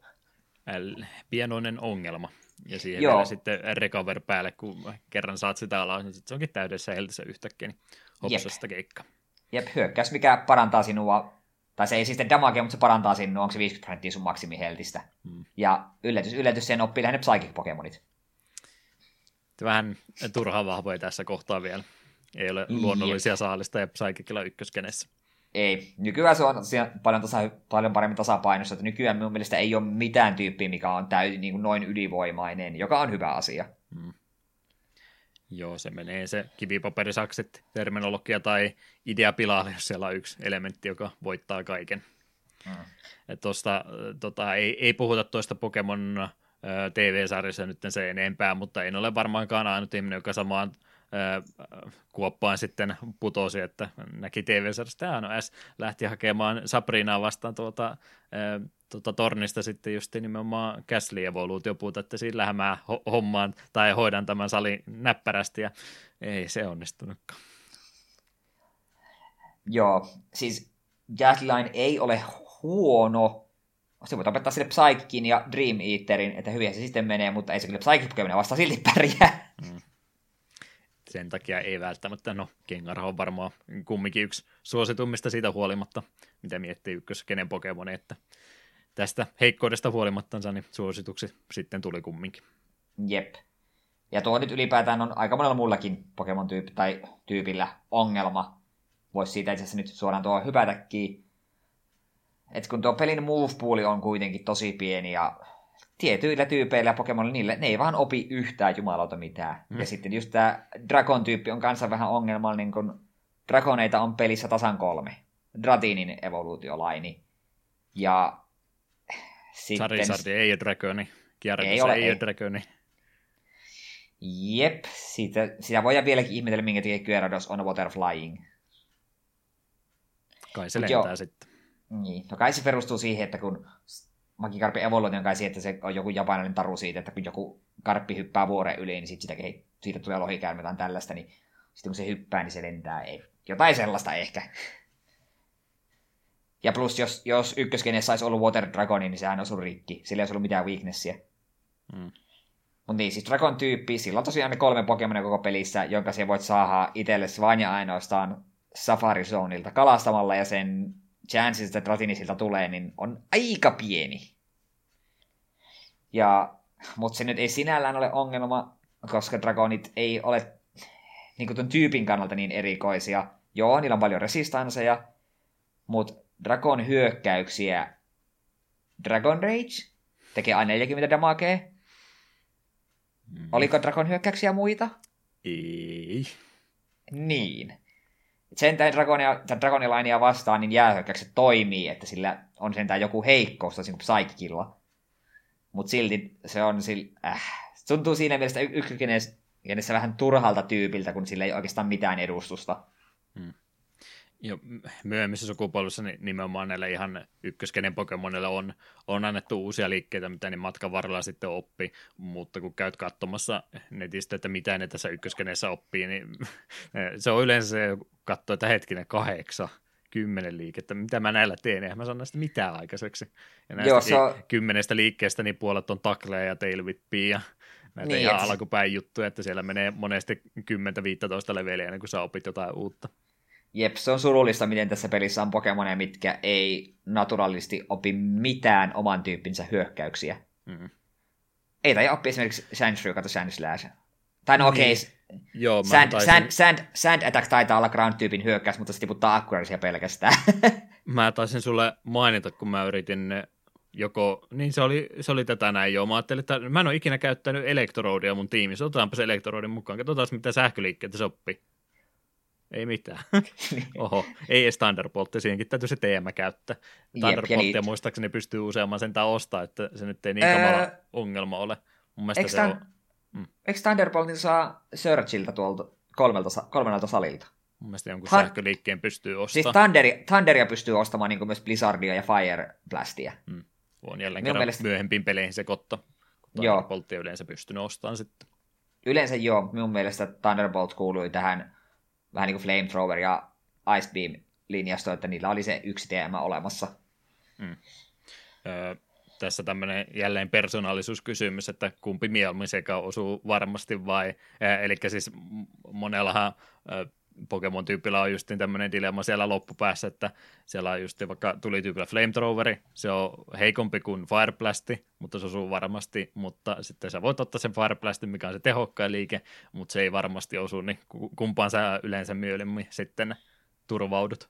Me turvaudun näihin varmempiin versioihin, eli just Flamethrower, Ice Beam ja Thunderboltti, jo myöskin sen takia, että niillä on yleensä myös enemmän PPtä kuin näillä niin. muilla. Siitähän me ei vielä mainittu, että PP on sitä, että kun jokaisella iskulla on se oma PowerPoint-systeeminsä, että parannusten tai Pokecenterin käyntien välissä, niin se voi käyttää tietty hyökkäys tietyn määrän. Mä rupesin miettimään PowerPoint-systeemit, se näyttää siellä kuvadialog- tai slideja siellä näe, että tällä tavalla tämä tekee vahinko. Ensin sitä tulta tulee suusta ja sitten se osuu sinuun. Mm. Mutta joo, ja ei tässä vielä edes kaikki ykköskenin ongelmat. Yksi tämmöinen varsin erikoinen, tämä taisi olla vahinko, että tämä ei ollut tarkoituksellista, mutta critical hitit. Siinä on tietty chance, että tulee critical hitti. Tietyillä hyökkäyksillä se on korkeampi, mutta yleensä siinä on se, en muista se mikä se prosentti on, mutta se on kuitenkin pieni. Paitsi että ykköskienissä jostain kumman syystä speedi vaikuttaa sinun critical hit chanceen, eli mitä nopeampi se oot, sitä enemmän sinä critical hittejä. Ja tuota noin. Siinä on semmoinen pikku juttu, että tietyt Pokemonit on aika nopeita. Sitten ne saattaa oppia hyökkäyksen mitä Slash, jolla on korkeampi krittitodennäköisyys. Muun muassa Sand Slash ja Persian. Mm. Niin sitten korkean levelin Persian kautta Sand Slash krittaa Slashilla, oliko se 97 prosenttia ajasta. Se on ihan hyvä prosenttimäärä.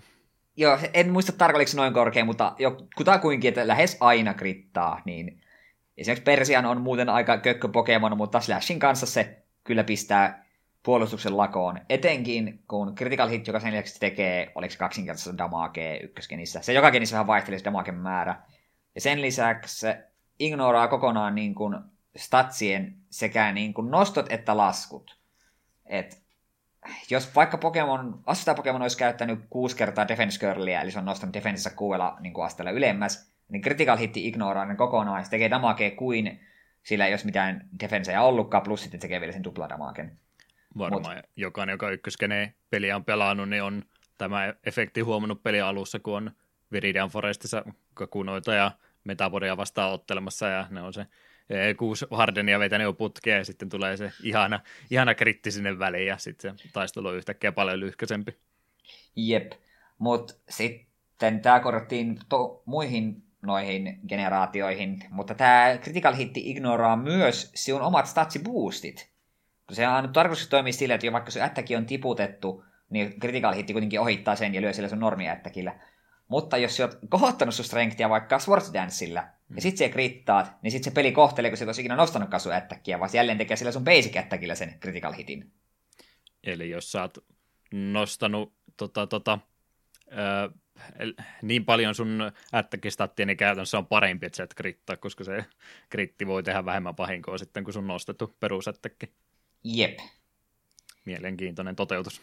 Joo, se on critical hit chanceja ja sitten tuota damage-laskuria on muutettu generaatioiden edessä. Ne ei, oliko se nykyään ne tekemään puolitoista kertaa damagea, mutta sitten ne, ne ottaa huomioon sen, että hei, sä oot nostanut sun ättäkkiä, niin sitten tekee sen critical hitin kovempaa ja niin poispäin. Että se on jännää.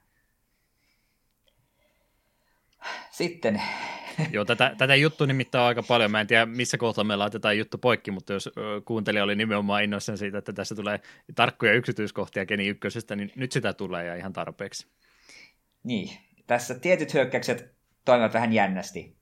On hyökkäyksiä niin kuin Wrap ja Bind ja niin poispäin. Ne tekee, muissa geneissä ne tekee silleen, että hyökkäys osuu, sitten se parin vuoron ajan tekee sinun damage. Okei. Okay. Ykkösgenessä niin kauan kuin Wrap on toiminnassa, niin vastustaja ei voi tehdä yhtään mitään. Se vaan yrittää hyökätä, niin sille tulee vaan, että Wrap deals damage, se ottaa vahinkoa ja sen vuoro meni siinä. Ja sitten jos vastassa on joku ekans, joka sattuu olemaan sinua nopeampi, sitten se späm, spämmää vaan wrappia, niin sinä olet kuollut. Sieltä voi tehdä yhtään mitään. Ei tee paljon vahinkoa, mutta mikä sen turhauttavampaa kuin ettei vaan pääse pelaamaan ollenkaan. Jep. Tämä onneksi korjattiin myöhempiin geneihin. Wrappi on äärimmäisen raivostuttava hyökkäys ykkösgenissä. Firespinni oli samanlainen ja oliko siellä jotain muuta samantyyppistä? Mm, en muista, oliko ykkösgenessä vielä hmm. enempää. Tuon ja sitten tosiaan, liikkeet kumminkin. Ja statusefekteistä sleepiin, jos menet, niin jos se, vaikka se heräisit, niin sun koko vuoro menee siihen, että et saisi hyökätä. Myöhemmissä geneissä saat vielä samalla vuorolla kuitenkin iskeä. Ja sitten mulla on täällä vielä tämmöinen lista, näissä, me en todellakaan näitä kaikkia käy läpi. Laitatte vaan Problem with Gen 1, niin löytyy tämmöinen hieno kooste. Täällä on muutama, mitä minä haluan mainita. Kuten muun muassa, ah, se piti tuosta nopeudesta vielä sanoa, sanoa, että jos oot hidas, niin sitten sun critical hit chance on pienempi, koska sehän on reilua. Mut niin, on olemassa hyökkäys, focus energy.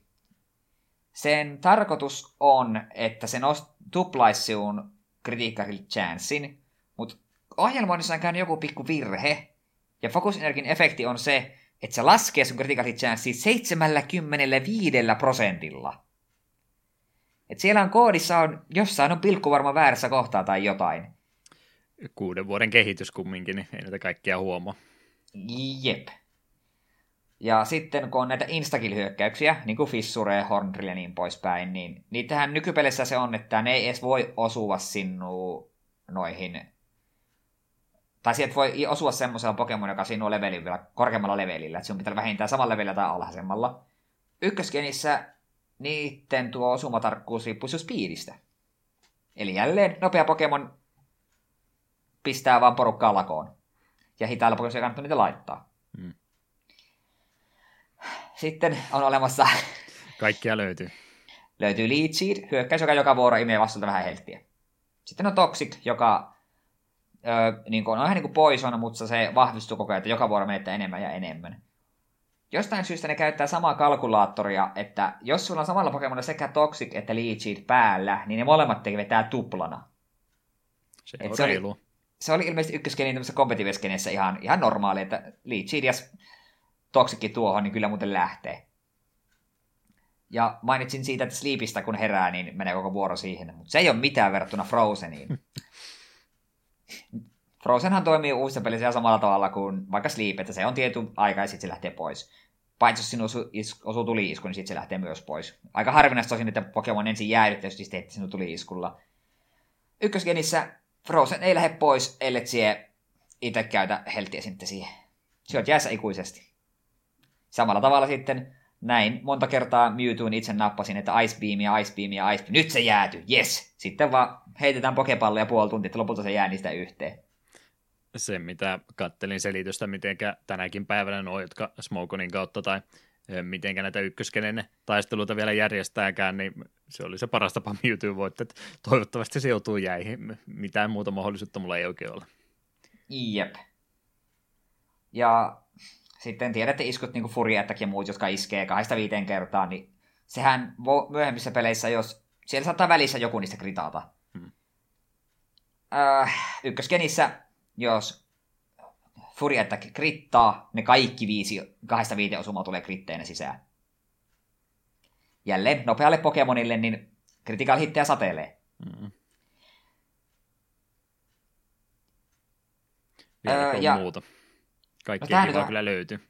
No tää on hämmentävä, en itse edes tiennytkään tätä. Jos Pokemonin HP on 255 tai 511 vähemmän kuin se maksimiheltti, niin sit se ei voi käyttää recoveria tai itsestä parannusiskeitä, lyö, lyö, äh, liikkeitä. Peli kovittelee, että sinä olet täysissä helteissä, vaikka et olekaan. Se on se legendaarinen numero 256, vähän semmoinen ongelmallinen tällä pelillä. Siihen liittyy tämä huti chanssikin, vaikka olisi 100 prosentin akkurasi, niin siellä on vielä se yksi juttu. Sitä sulla varmaan kanssa lukee siellä listassa. Joo, missä se oli? Öö, jokaisella hyökkäyksellä, paitsi Swiftillä, mutta jokaisella muulla hyökkäyksellä on yhden kautta 256 niin chanssi mennä huti. Hmm. Kaikki hyökkäykset voivat mennä hutiin, vaikka ne, niiden pitäisi olla sellaisia niin, niin kuin, tarkkoja. Eli siellä taustalla, kun se noppaa heittää nolla tai 256 silmästä noppaan, jos osuu sen nollaan, niin se ei toimi. Käytännössä sillä toimi. Jep. Mutta sen me vielä haluan tämän yhden mainita. Hyökkäysmeitä Rage. Se tekee damagea, ja jos sinun lyyvän, kun sulla se hyökkäys aktiivisena, niin sinun damage nousee. Okei? Okay? Mutta jos Rage osuu, niin sun Pokemon ei kuuntele enää mitään. Se jatkaa taistelemista käyttäen pelkästään Ragea niin kauan, kunnes se tai kohde kuolee. Tai se vaihdetaan ulos. Ja siltikin se peli kohtelee, että se olisi käyttänyt sitä hyökkäystä vaan kerran, että se PP ei niin kulu ollenkaan. Ja jos nyt käy niin, että sulla on Rage käynnissä, hmm. sitten se menee huti, niin lopputaisteluajaksi Ragein tarkkuus on yksi, yhden niin kuin mahdollisuus 256. Että sen akkuraisi tippuu niin kuin pohjalukemiin yhtäkkiä. Sitten on hyvin itsensä lukinut pelistä pois.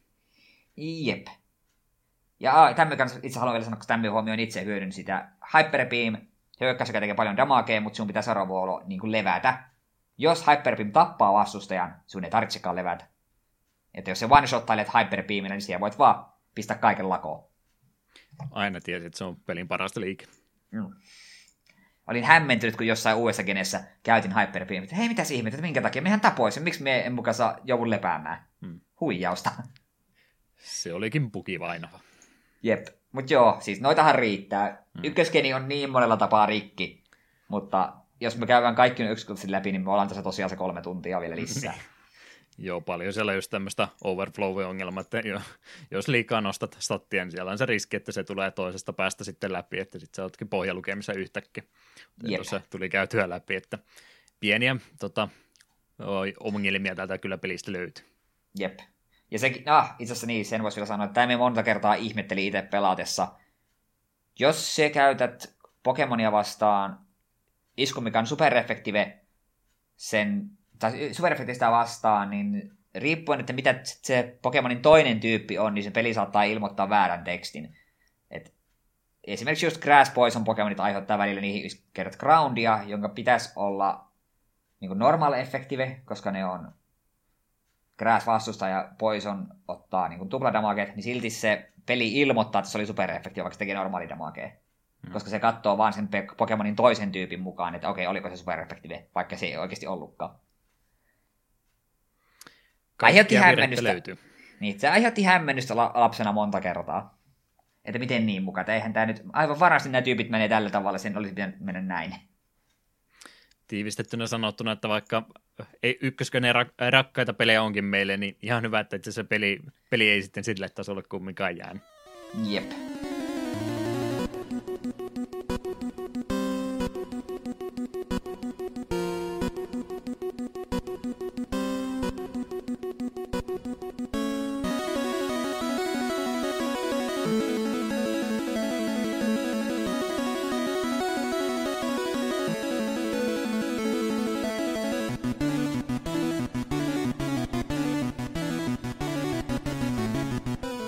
Ollaan aika yksityiskohtaisesti käyty noita juttuja, mitä tuossa pelissä sitten konepelialla tapahtuu ja mitä muutakin sitä pelistä löytyy, niin otetaan vähän ee, takapakkia palata vähän yleisemmille asioille. Ja yksi tärkeä asia, mitenkä Pokemonit jo heti alusta asti mitenkä näitä pelejä on myyty ja mitenkä on sitten tosiaan myöhemminkin jatkunut, niin tässä nyt sitten on kaksi eri versiota tosiaan meillä käsissä myöhemmin sitten vielä kolmaskin olemassa ja periaatteessa jopa neljäs nyt kun lasketaan vielä se Green sinne eri, erikseen, niin tässä meillä nyt on loppupeleissä neljä eri versiota, mitä pystytään ostamaan. E, minkä takia näin ollaan tosiaan tehty? No idea on siinä, että näiden perusversioiden välillä on pieniä eroavaisuuksia. Eli ihan kaikkia Pokemonia sä et pysty siinä yhdessä pelikasetissa saamaan, vaan siinä sitten on pakko olla yhteydessä jonkin toisen pelikasetin kanssa, varsinkin jos nimenomaan sen kaikki 151 haluaisit kerätä, niin siellä on jotain tämmöisiä eksklusiivisia Pokemonia, mitä ei siitä toisesta pelistä löydy ollenkaan. Ihan näin ideapohjalta tässä juttu oli se, että nimenomaan tämä kannustaisi ja mainostaisi tätä pelaajien välistä yhteistyötä, mutta on tätä monesti myöskin koettu tämmöisenä rahastuskeinona, että miksi näitä pelejä nyt on kaksi, kun on melkein samanlaisia, mutta pienellä erotuksella vaan. Eh, mitä mieltä sä tästä tyylistä ylipäätänsä oot mieltä? Äs, ei se minua aiemmin haitannut. Musta se oli jotenkin semmoinen hauska, että se oli Pokemonin juttu, että oli kaksi eri versiota, niissä oli pieniä eroja ja jos halusi kaiken, niin piti tehdä yhteistyötä, niin se oli ihan kiva, mutta nykyään se on kyllä, tuntuu kyllä vähän turhalta. Siinä mielessä ollaan vanhoiksi kasvettu, että nyt ehkä sen rahastusargumentin niin pystyy vähän paremmin ymmärtämään. Jep. Ja kun se on vähän sille, että silloin siinä oli, oli varmaan enemmän sitä, että se oli niin hieno, että hei, mulla, mulla on red ja kaverilla on blue, ja nyt me yhteistyöllä voidaan kaikki hankkia, mutta sitten nykyään kun treidit tehdään netin kautta, ei tehdä edes kasvatusta tai mitään ja tälleen, niin eh, se vaan se tuntuu vähän sille nihkeeltä, että haluaisin pelata peliä, missä minä pystyn nappaamaan nämä molemmat Pokemonit, jotka tässä pelissä on, mutta jostain syystä, koska pelin niin päättänyt, niin toinen niistä onkin eksklusiivinen tuohon peliin. Niin mm. nyt minä jo joudun joko sopimaan nettitreidin sen kanssa, tai sitten toimimaan vaan, että joku random ja painalainen minulle lähettää. Et se on sille... toi... Eh, Siinä ehkä, no ehkä se, tälleen kun Nuzlocke-pelaaja itse etenkin 3DS ja DS-aikoihin oli, niin siinä oli muutama tuli ostettu just noita, missä oli molemmat, niin oli se NS-pääpeli ja toinen pelikasetti oli niin kuin Nuzlocke-runeja varten. Niin silloin siinä oli hauska, sillä oli eri versiot, mutta eh, kyllä toivoisin, että seuraavankin mennessä niin tästä jo luovuttaisi kokonaan. Joo, sillä ehkä tänä päivänä niin hirveästi arvoa ole. Kyllä mä siis ymmärrän sen pointin, että ihan ihan kiva idea ainakin on tässä näin sinä, että joutuu kahta eri versiota käyttämään ja kiva, että sen sitten ää, tätä myötä joutuu toisten kanssa käymään, ää, käymään juttelemassa ja muuta, että se on varmaan myöskin yksi, yksi asia ollut, minkä takia tämä pelisarja sitten kasvoikin näin nopeasti, että vaikka startti oli pelin myynnille aika hidas, niin se, että nimenomaan kun on pakko tavallaan tai toisella siitä jutella toisen kanssa, niin sehän rupeaa kuloa valkean tavalla sitten leviämään tämä peli kaikille muillekin, mutta nyt kun on sitten jo löydetty se yleisö varsin hyvin, niin en mä tiedä, onko se tänä päivänä enää niin väliä. Kuten Eetu sanoi, niin kun nettiominaisuudet ja muut jo tullut ja enää niin hirveästi kasvotusten tämmöisiä asioita tehdäkään, niin ei se kovinkaan tarpeellinen sitten enää ole. Ja sitten kun on sitä ö, tota, tota, rahaakin jonkin verran käytettävissä tai vaikka ei olisikaan tarpeeksi, niin siltäkin monet on sitten päätynyt tähän ratkaisuun, että nostaa sitten ne molemmat versiot, että ei, mie, mieluummin, että en, en juttele kenenkään toisen ihmisen kanssa, ostan kaksi versiota. Pääsen siitä rastista ylitse. Hmm. Joudun myöntämään, että yksi syy, minkä takia mulla on sekä 3DS että 2DS oli, että pystyin treidaamaan itteni kanssa, niin, pystyn, niin. helpompi koska, oli hoitaa tietyt asiat. Koska sekään ei riitä, että sulla on kaksi pelikasettia, sulla täytyy olla myös kaksi laitetta, että sä pystyt ne linkkaamaan toistensa kanssa. Kyllä. Mutta me sain tuon 2DSn suhteellisen edullisesti ja siinä tuli Pokemon Blue latauskoodi, niin sillä oli kiva pelata Pokemon Blue tuossa muutama vuosi sitten. Mm. Joo, linkkikaapelin ominaisuus oli se idea, miten tuolla ensimmäisen keneen aikaa hommat oikein tapahtui, eli oli tämä lisälaite Gameboylle olemassa. Ihan piuhalla pistettiin nämä kaksi laitetta kiinni ja sitä myötä sitten pystyy jonkin verran kanssakäyntiä harrastamaan sen kaverin kanssa. Muun muassa tuo vaihtaminen tapahtui sitten tämän kautta. Jos halusi päikseen vaihtaa Pokemonia, niin se onnistui sitten tämän linkkikaapeli avustuksella. Muistatko hyödyntänees tätä kuinka paljon silloin aikana? Öö, no siis me itsehän en ikinä omistanut Gameboyta, hmm. mutta sitten en muista minkä ikäinen oli, mutta olin, siinä kohtaa kakkoskeni oli kuitenkin tullut ja oli ollut jo ulkona ihan jonkin aikaakin, niin olin kesällä mun serkun luona ja siellä oli sitten myös muutama muukin ihminen, niin siellä sitten eräällä paikalla olijalla oli sekä Game Boy että Game Boy Color. Sillä oli joko red, ja blue, red tai blue ja sitten gold tai silver, kuinka molemmista geneistä yhdet. Ja siinä oli myös linkkikaapeli. Niin minä sitten pelasin toisella konsolilla tätä, tätä silveriä tai goldia ja sitten serkku pelasi sitten tällä taas toisella tätä, tätä ykköskeniä. Niin se on jotenkin kutkuttavaa, kun minulla oli Graveler, hänellä oli Haunter. Sitten eka kertaa elämässäni tajusin, että hei, minä pystyn kehittämään tämän Gravelerin golemiksi. Minä ikinä sitä emulaattorilla pystynyt tekemään. Niin ei siinä, johdot kiinni ja trade suoritettiin ja molemmat oltiin varsin innoissamme. Ensin vaihdettiin päikseen, että ne evolvasi sitten vielä uudelleen päikseen, niin hänellä oli sitten loppupelin hän Gengar ja minulla oli ihanainen golem. Kyllä se oli kutkuttavaa ja olisin kyllä toivonut, että olisin lapsena itsekin omistanut tuon, tuon Game Boy niin, ja kaapelin, niin olisi voinut kaverin kanssa, jolla itsellään oli ready, niin hänen kanssa olisi voinut tehdä tällaisia tradeja. Sepä juurikin, jos kaiken halusi kerätä, niin sen lisäksi, että oli niitä, mitä ei pystynyt saamaan ollenkaan, niin jotkut oli sitten, vaikka niitä pystyi saamaan siinä omassa versiossa, niin viimeinen kehitysmuoto niissä oli sitten semmoinen, että se täytyy tehdä vaihdon kautta tai muuten sitä ei tapahdu, vaikka kuinka paljon levuttaisi. Jep, monta kertaa olen pelannut ykköskeni niin, että mulla on ollut Kadabra mm. lopullisessa tiimissä, koska emulaattorilla jos pelaan, niin nykyään taitaa jotenkin on, jos sen pystyy kikkailemaan, mutta siihen aikaan yritin joskus googletella, mutta en ole selvit, saanut selitettyä, että miten minä olisin siitä kauniista Kadabrasta alakasamin saanut itsekseni pelatessa. Hmm. Se myöskin vähän harmittaa tietysti, kun olisi kiva jotain käyttää, mutta jos olisi sitä kaveria siinä ää, läheisyydessä, ketä hyödyntää, niin sitten ei tule sitä kolemia tai matchampia käytettyä ollenkaan, kun ei saaskaan sitä kehitettyä viimeisen muotonsa. Täytyy Jep. toiseksi viimeiseen tyytyä ja se sitten yleensä on pykälä heikompi. Vähän rajoittaa, että mitä sitten välttämättä mieli tulisi käyttää. Paitsi Ää... Kadabra, koska special hyökkäys ja psychic. Niin, no se meni jo Kadabranakin ihan hyvin. niin. Joo, myös toista vastaan pysty sitten ottelemaankin tämän linkkikaapelin välityksellä, että se onnistui myöskin yksi vastaan yksi näitä otteluita ja täydellä tiimillä. Mä en muista, pystykö niissä silloin sitten ITVtä tai mitään muuta käyttämään siitä niin kauan näistä päivistä aikaa.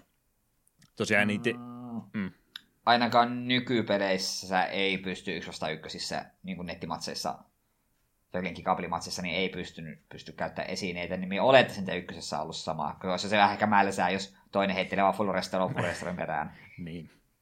Vähän niin kuin gym leader konsana. Jep. Joo, tosiaan en itse sanonut, mutta itse tuli jonkin verran hyödynnettyä kyllä linkkikaapeliominaisuuksia jo tuohonkin aikaan. Öö, vaihtaminen oli, lä- lähinnä puhutaan tuosta mm, yhdestä tallennuspaikasta ja muustakin heti seuraavaksi, mutta tota, toi vaihtamispuoli niin oli itselle ehkä sitä, että multa poispäin sitä tehtiin. Mäkin tässä paljastan, mulla siis ei ollut redia eikä bluuta, eli mä olin se yellow-ihminen sitten vähän myöhässä. Ja mä olin nimenomaan ton mustavalkoisen Game Boy saanut, että mä olin sitä tämmöinen frugal-versio Pokemon-pelaajasta, että mulla ei sitä koloriakaan ollut ollenkaan vaan mä pelasin Yellowta sitten tuolla mustavalkoisella Gameboylla, niin mä en sitten oikeastaan itselleni niin välttämättä kaikkia tarvinnut. Kiva, jos oli jotain, mitä mä halusin käyttää, niin sen mä vaihoin itselleni, jos se vaan onnistui. Mutta mä olin oikeastaan se, joka sitten vaihtoi poispäin. Ja nimenomaan se oli Yellowssa helppoa, koska siellä oli sitten ne, äh, mahdollisuus kaikki kolme starteria saada siinä versiossa, niin äh, kavereita yleensä sitten autoja, jotka halusivat tuon täyden Pokédexin saada, niin siitä versiosta oli, oli mahdollista saada sitten tuo kaikki kolme. Tai toinen vaihtoehto oli sitten, jos oli jollakin semmoinen kasetti, että pystyy tuon save-failin uhraamaan, niin pysty sitten vaan starterin nappaamaan ja heti kun vain saa Pokemon Centeristä tämän linkkikaapeliominaisuuden auki, niin vaihtaa sen sitten rattataan pois.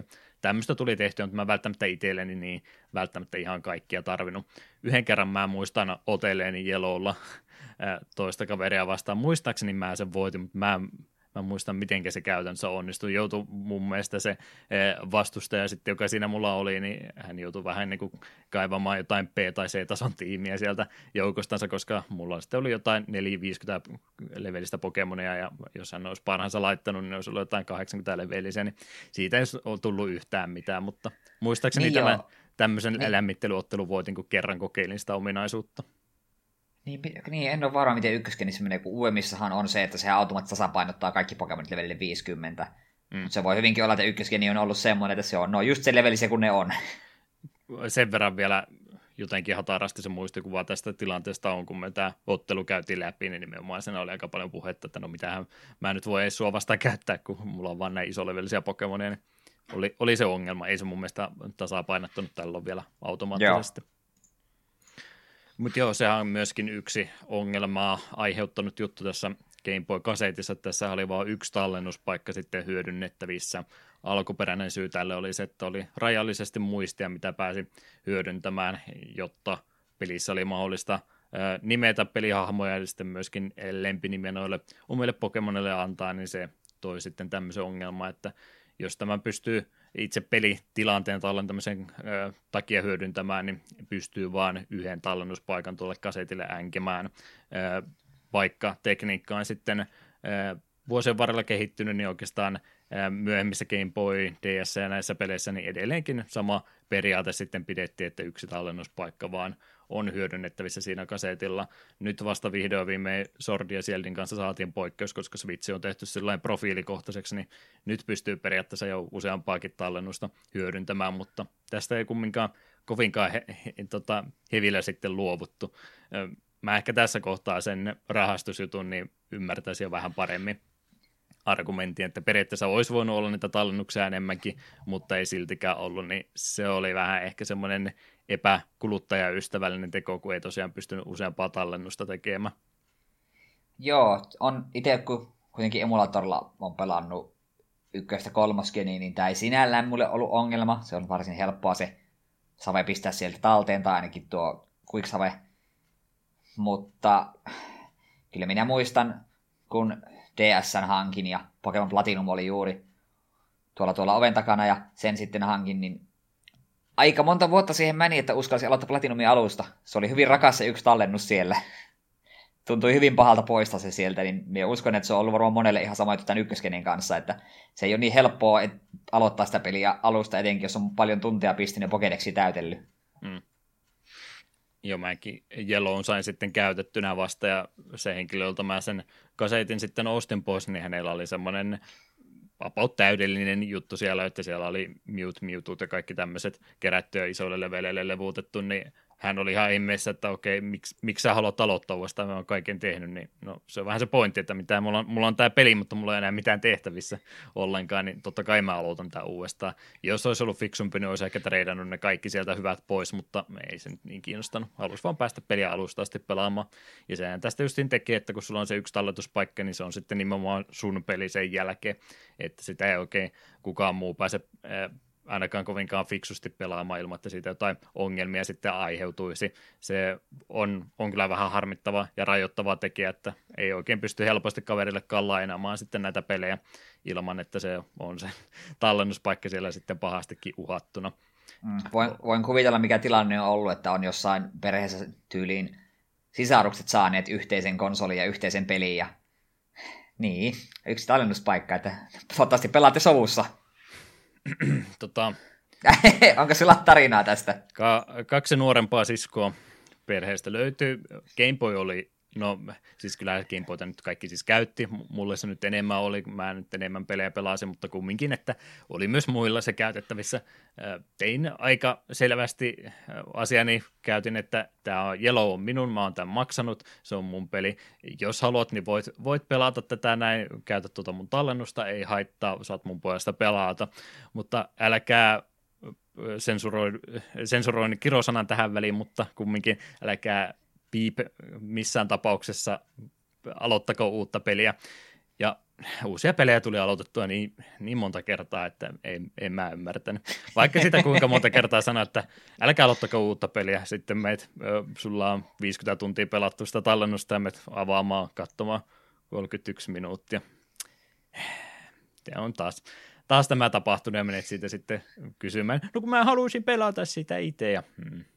Ja tässä tulee se syy, minkä takia mä yleensä olin se, joka treidas poispäin, koska mä tiesin, että tämä tulee enemmän tai myöhemmin käymään. Ainakin kolme kertaa mun tallentus nuketettiin tuossa aikana, niin siinä sitten, no, ärsyttihän se ikäisenä kovasti, mutta siinä myöskin oppi se, että ne on, no, ei se nyt niin tärkeä ole se tallennusfaali tässä näin, niin ei sitä nyt enää loppupeleissä niin paljon jaksanut välittää, mutta se aiheutti myös se, että minä en koskaan kaikkia kerännyt, koska ei, ei, ei ollut tarpeeksi aikaa siihen.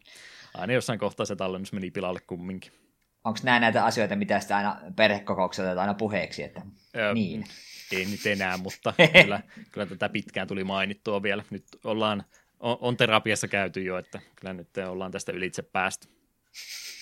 Mutta joo, kaikkia noita useampaa eri versiota, sitten tämä yksi tallennuspaikka, niin onhan nämä nyt kuluttajien kannalta vähän huonoja juttuja, että se hankaloittaa pelin lainaamista ja no my- myyminen nyt ei tietysti haittaa, kun sä oot siitä luopunut kokonaan, niin voi, voi uudestaan aloittaa, mutta ei tosiaan pysty eri starterilla tekemään toista save ja muuta tämmöistä, niin on se vähän harmi, että rajoittaa se sitten, mitä pystyy itse tuolla tekemään turhia rajoituksia mielestäni.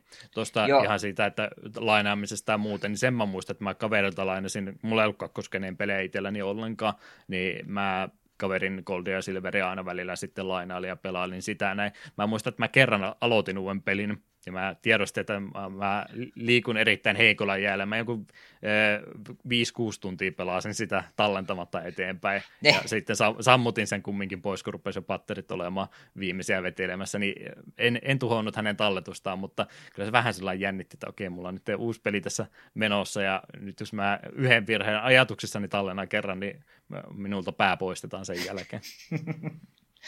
Oi voi. Riskaa peliä pelaamista. Hmm. Tuossa muuten tuli mieleen, tuli se startereista näistä, että se on ykköskenessä aika ikävää, kun siinä ei ole mitään keinoa niin kuin priidata tulivassa kakkoskenessä, niin juurikin startereita. Niin, mitenköhän moni on itselleen muuten saane, saanut niin kuin kaikki starterit muuten kuin silleen, että joku on tehnyt just tämmöisen pikaseivi, vaan että joo, aloitetaan, otetaan Charmander, vaihdetaan Charmander siulle, lopetetaan, aloitetaan peli alusta, kun kuvittelisin, että jos samoja aikoja ihmiset on hankkineet konsoleita ja pelejä, niin sitten kukaan ei ole kovin halukas luopumaan siitä omasta starteristaan, kun niitä ei saa mistään lisää. Hmm. Joo, se yksi, yksi ainut niistä kolmesta ja niitä ei lisää saa, niin ei niitä oikein mielellään myöskään kenellekään muulle vaihan, niin ne oli yleensä, yleensä ne ongelmat, kun ihmiset niitä Pokédexia täytti, niin ne oli ne starterit justiin se ongelma, että ne oli melkein viimeisten joukossa, mitä ihmiset sai.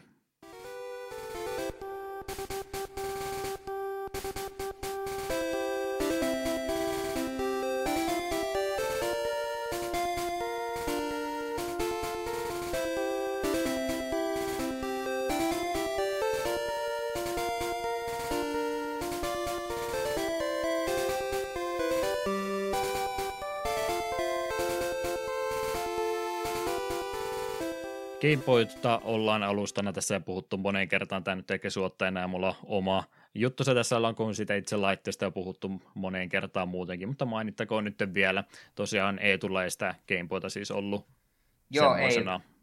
Tuolla yhdellä kaverilla oli ja sillä Red oli, mutta minun mielestä, niin ja sitten myöhemmällä jäljellä sitten toki tutustui pari muuhun, kellä oli lapsuudessa ollut, mutta silloin niin kun alasteikäisenä kun olin, niin ei ollut kuin yksi kaveri, kenellä oli hmm. Ready tai GameCube, GameCube kuin Game Boy ylipäätään. Jep. Tosiaan oli niitä vanhoja Gameboyta tässä kohtaa.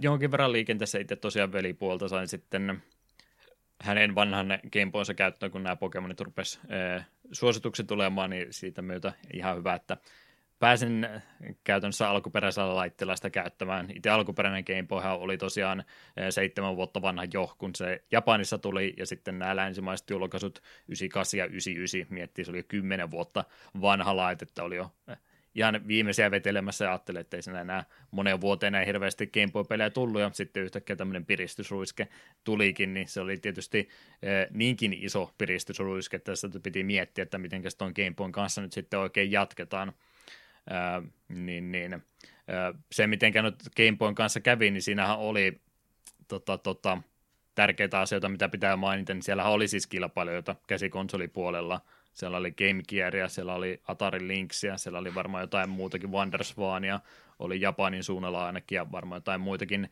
pienempiä vaihtoehtoja, mitä nyt en nimeltä muista. Mutta Game Boyhan oli niistä kaikkein tehottomin laite, niin ajattelisin, että se ei sitten pärjäisi, mutta se tehottomuus taisi olla se oikeastaan hyvää puoli, että niitä ei tarvinnut välttämättä olla niin hyvän näköisiä, ja Game Boy patterit onneksi kesti paljon kauemmin sitten kuin näiden kilpailijoiden versiot, niin, niin siitä huolimatta se Game Boy oli jo aika iäkäs versio, niin siinähän yritettiin sitten muutama eri juttua välissä. Siellä oli Game Boy Pocket, oli ainakin julkaistiin jossain kohtaa 95 6 kanttiin, vähän pienempi versio, mikä käytti vain kahta patteria verrattain tiiliskivi Game Boy 4. Siellä oli Game Boy Light sitten edelleenkin sama tehoilta ja muuta, mutta se oli se taustavalastu Game Boy. Sitä ei tainnut Japanin ulkopuolella tulla ollenkaan. Eli siellä yrit, muutama iteraatiota oli Game Boysta välissä, mutta ei mitään isompaa parannusta. Mutta siellähän oli yksi laite välissä, mistä ei puhuta, mistä Nintendo ei puhu. Muistaakseni mikä se oli? Tarkoitatko se Virtual Boyta? Joo, siellähän oli Virtual Boy välissä. Eli siellä yritettiin kyllä sitä tehokkaampaa laitetta, mutta Virtual Boylle kävi mitä vähän kävi, niin nyt palattiin taas, että okei, no siitä, siitä ei tullut yhtään mitään, e, esitetään, että me ei julkaistu sitä ollenkaan takaisin Game Boyhin, no mitä me nyt tällä Game Boylla tehdään, tämä on melkein vuosikymmenen jo vanha, niin sitten tuli Game Boy Color tässä välissä. Niillähän oli tarkoitus ilmeisesti tehdä vähän tehokkaampi Game Boy Advance-tyyppinen laite jo 90-luvun puolella, mutta se oli ilmeisesti sitten sen verran tyyris ratkaisu, että jos me tämmöinen toteutetaan tässä kohtaa, niin siitä tulee vähintäänkin yhtä kallis kuin noiden kilpailijoiden tuotteet, ja kun ne näki, että miten niiden kanssa kävi, niin ne totesivat, että ei me, ei me tätä hyppyä tähän näin vielä, niin sen takia Game Boy Color tuli sitten 98, ja se osui justiin mainioon kohtaan, koska se julkaistiin lokamarraskuun aikana vuonna 1998, eli justiin kun nämä länsimaiset Pokemon Red ja Blue tuli, niin vaikka tämä kolori, no se ei ole ihan vanha perus Game Boy, se on pikkasen tehokkaampi, se on vähän enemmän videomuistia ja muuta, mutta käytännössähän se on edelleenkin Game Boy, eli se on taaksepäin yhteen sopiva, sä voit sillä kaikkia vanhoja Game Boy-pelejä pelata, mutta siinä on sitten ne väripaletit laitettu ja pikkasen tehokkuutta lisää sitten, että voi ihan Game Boy Colorille tarkoitettuja pelejä pelkästään myöskin sillä pelata. Mutta mut, se miettii, että minkälainen vaikutus yhdellä pelijulkaisulla voikin olla, niin en parempaa esimerkkiä pelihistoriassa näe kuin justin Game Boyn kanssa konsoli, mikä piti jo käytännössä olla kuollut ja kuopattu, jolle oli jo korvaajakin olemassa, mutta silti se vaan porskutti ja yhtäkkiä siitä tulikin sitten vielä entistä suositumpi laite. Ja onhan Game Boy siis, ö, onko se kaikkein eniten myynyt, no ei kyllä DSC 5 taitaa olla, mutta kolmanneksi eniten myynyt, niin taitaa Game Boy sitten olla yhteensä, että aika monen legasi siitä sitten loppupeleissä tuli, että pitkään sinnitteli tuo Game Boy ennen kuin sitten Game Boy Advance tuli ja se taisi olla 0203 aikoihin. Jotain sellaista, joo. Että jonkin matkaa vielä seuraavalle vuosituhannellekin jatko, että todella pitkäikäisen laite tuosta sitten loppupeleissä tuli ja iso syy siitä kyllä on nimenomaan, että kuinka iso juttu näistä Pokemoneista sitten tulikaan. Mm. Seuraavat generaatiot vielä Colorille kumminkin tehtiin joita muistan myöskin vielä mustavalkoisella Game Boylla yrittäneeni pelata. Kristalli ei tainnut toimia, sehän taisi olla vaan Game Boy joo, Colorilla. Joo, Kristalla vaatii kolorin. Hmm. Mutta ihan mielenkiintoista tosiaan, että kuinka iso vaikutus yhdellä pelilläkin voi tuommoiselle laitteelle sitten olla. Emulaatiostakin ollaan jonkin verran puhuttu, kirosanahan tuo emulaatio on, mutta valehtelisimme, jos emme väittäisi, että sitä emulaatiotakin olisi tullut hyödynnettyä. 60 miljoonaa kappaletta about ensimmäisen generaation Pokemon-pelit myy, mutta miettii, kuinka moni niitä pelejä on pelannut, niin enemmän niitä ihmiset on emulaattorilla vieläkin pelannut, että sadoissa miljoonissa aika varmaan liikutaan. Varmaankin joo. Joo, itsekin tosiaan e, ensikosketus noihin Pokemon-peleihin tuli nimenomaan emulaation kautta, kun Redistä ja Bluesta tuli niin iso juttu, mutta ei itselle sitten en uutena semmoista saanut ja joudun sitä Yellowta vielä pikkusen aikaa odottamaan, niin eka kertaa itsekin emulaatio kautta sitten tuota peliä pääsin sitten pelaamaan. Ja muutenkin toi emulaatiopuoli nimenomaan itse ensimmäistä kertaa tuli tutustuttua Game Boy-emulaation kautta. Mä kävin vähän googlettamassa, että mikä se mahtoi olla. Se oli ilmeisesti toi Virtual Game Boy.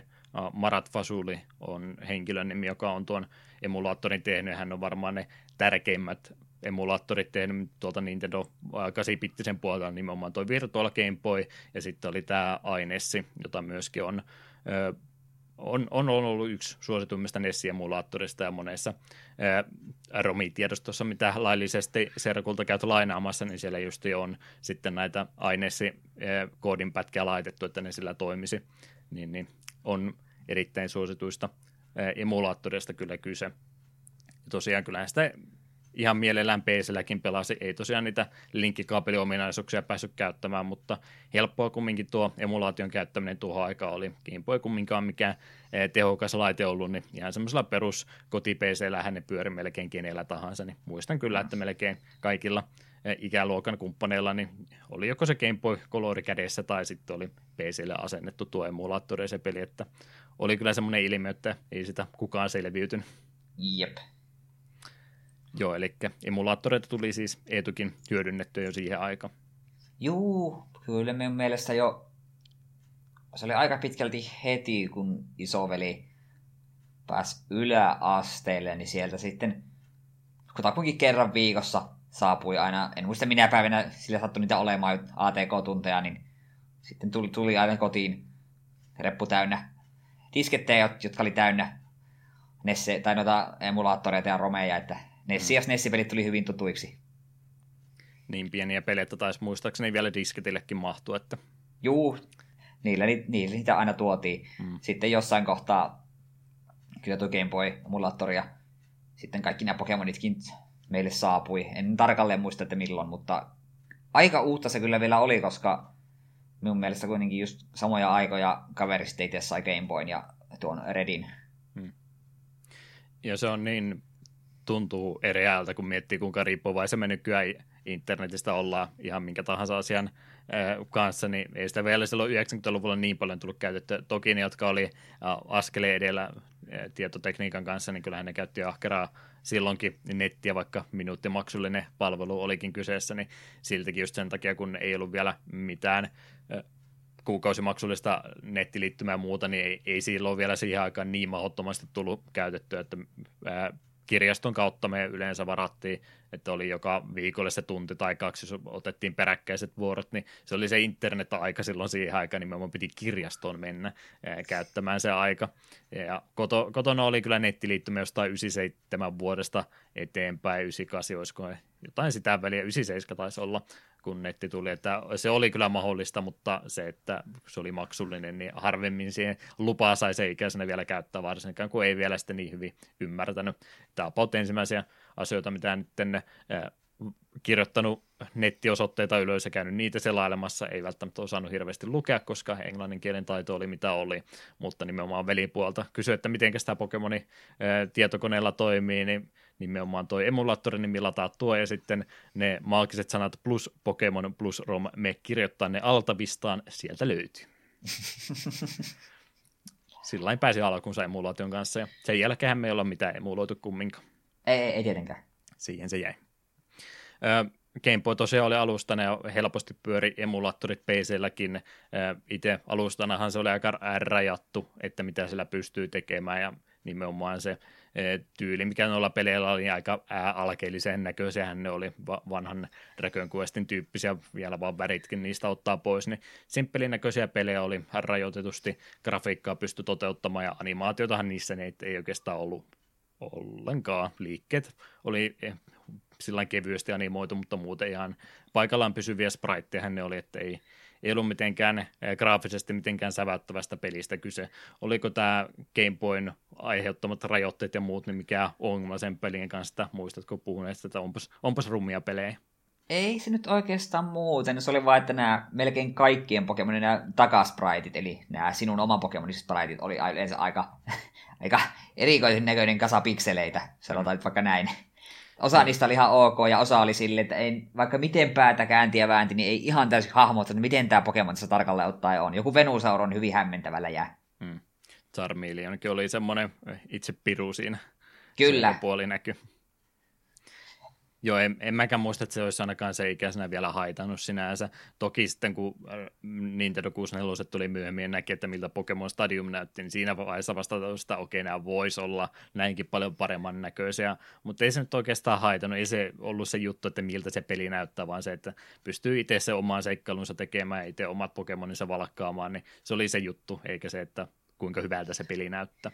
Niin, ei se ikinä semmoinen ongelma ollut, että yhden jätän pelaamisen kesken, että paljon tuli pelattua. Se oli ehkä vähän se, että sitten kun, etenkin kun pääsi kakkoskenia pelaamaan, niin sitten ykköskenia katsoi vielä vähän enemmän sille nenävartta pitkin. Että se on hyvin, mutta kun Gold ja Silver tekee kaiken niin paljon nätimmin.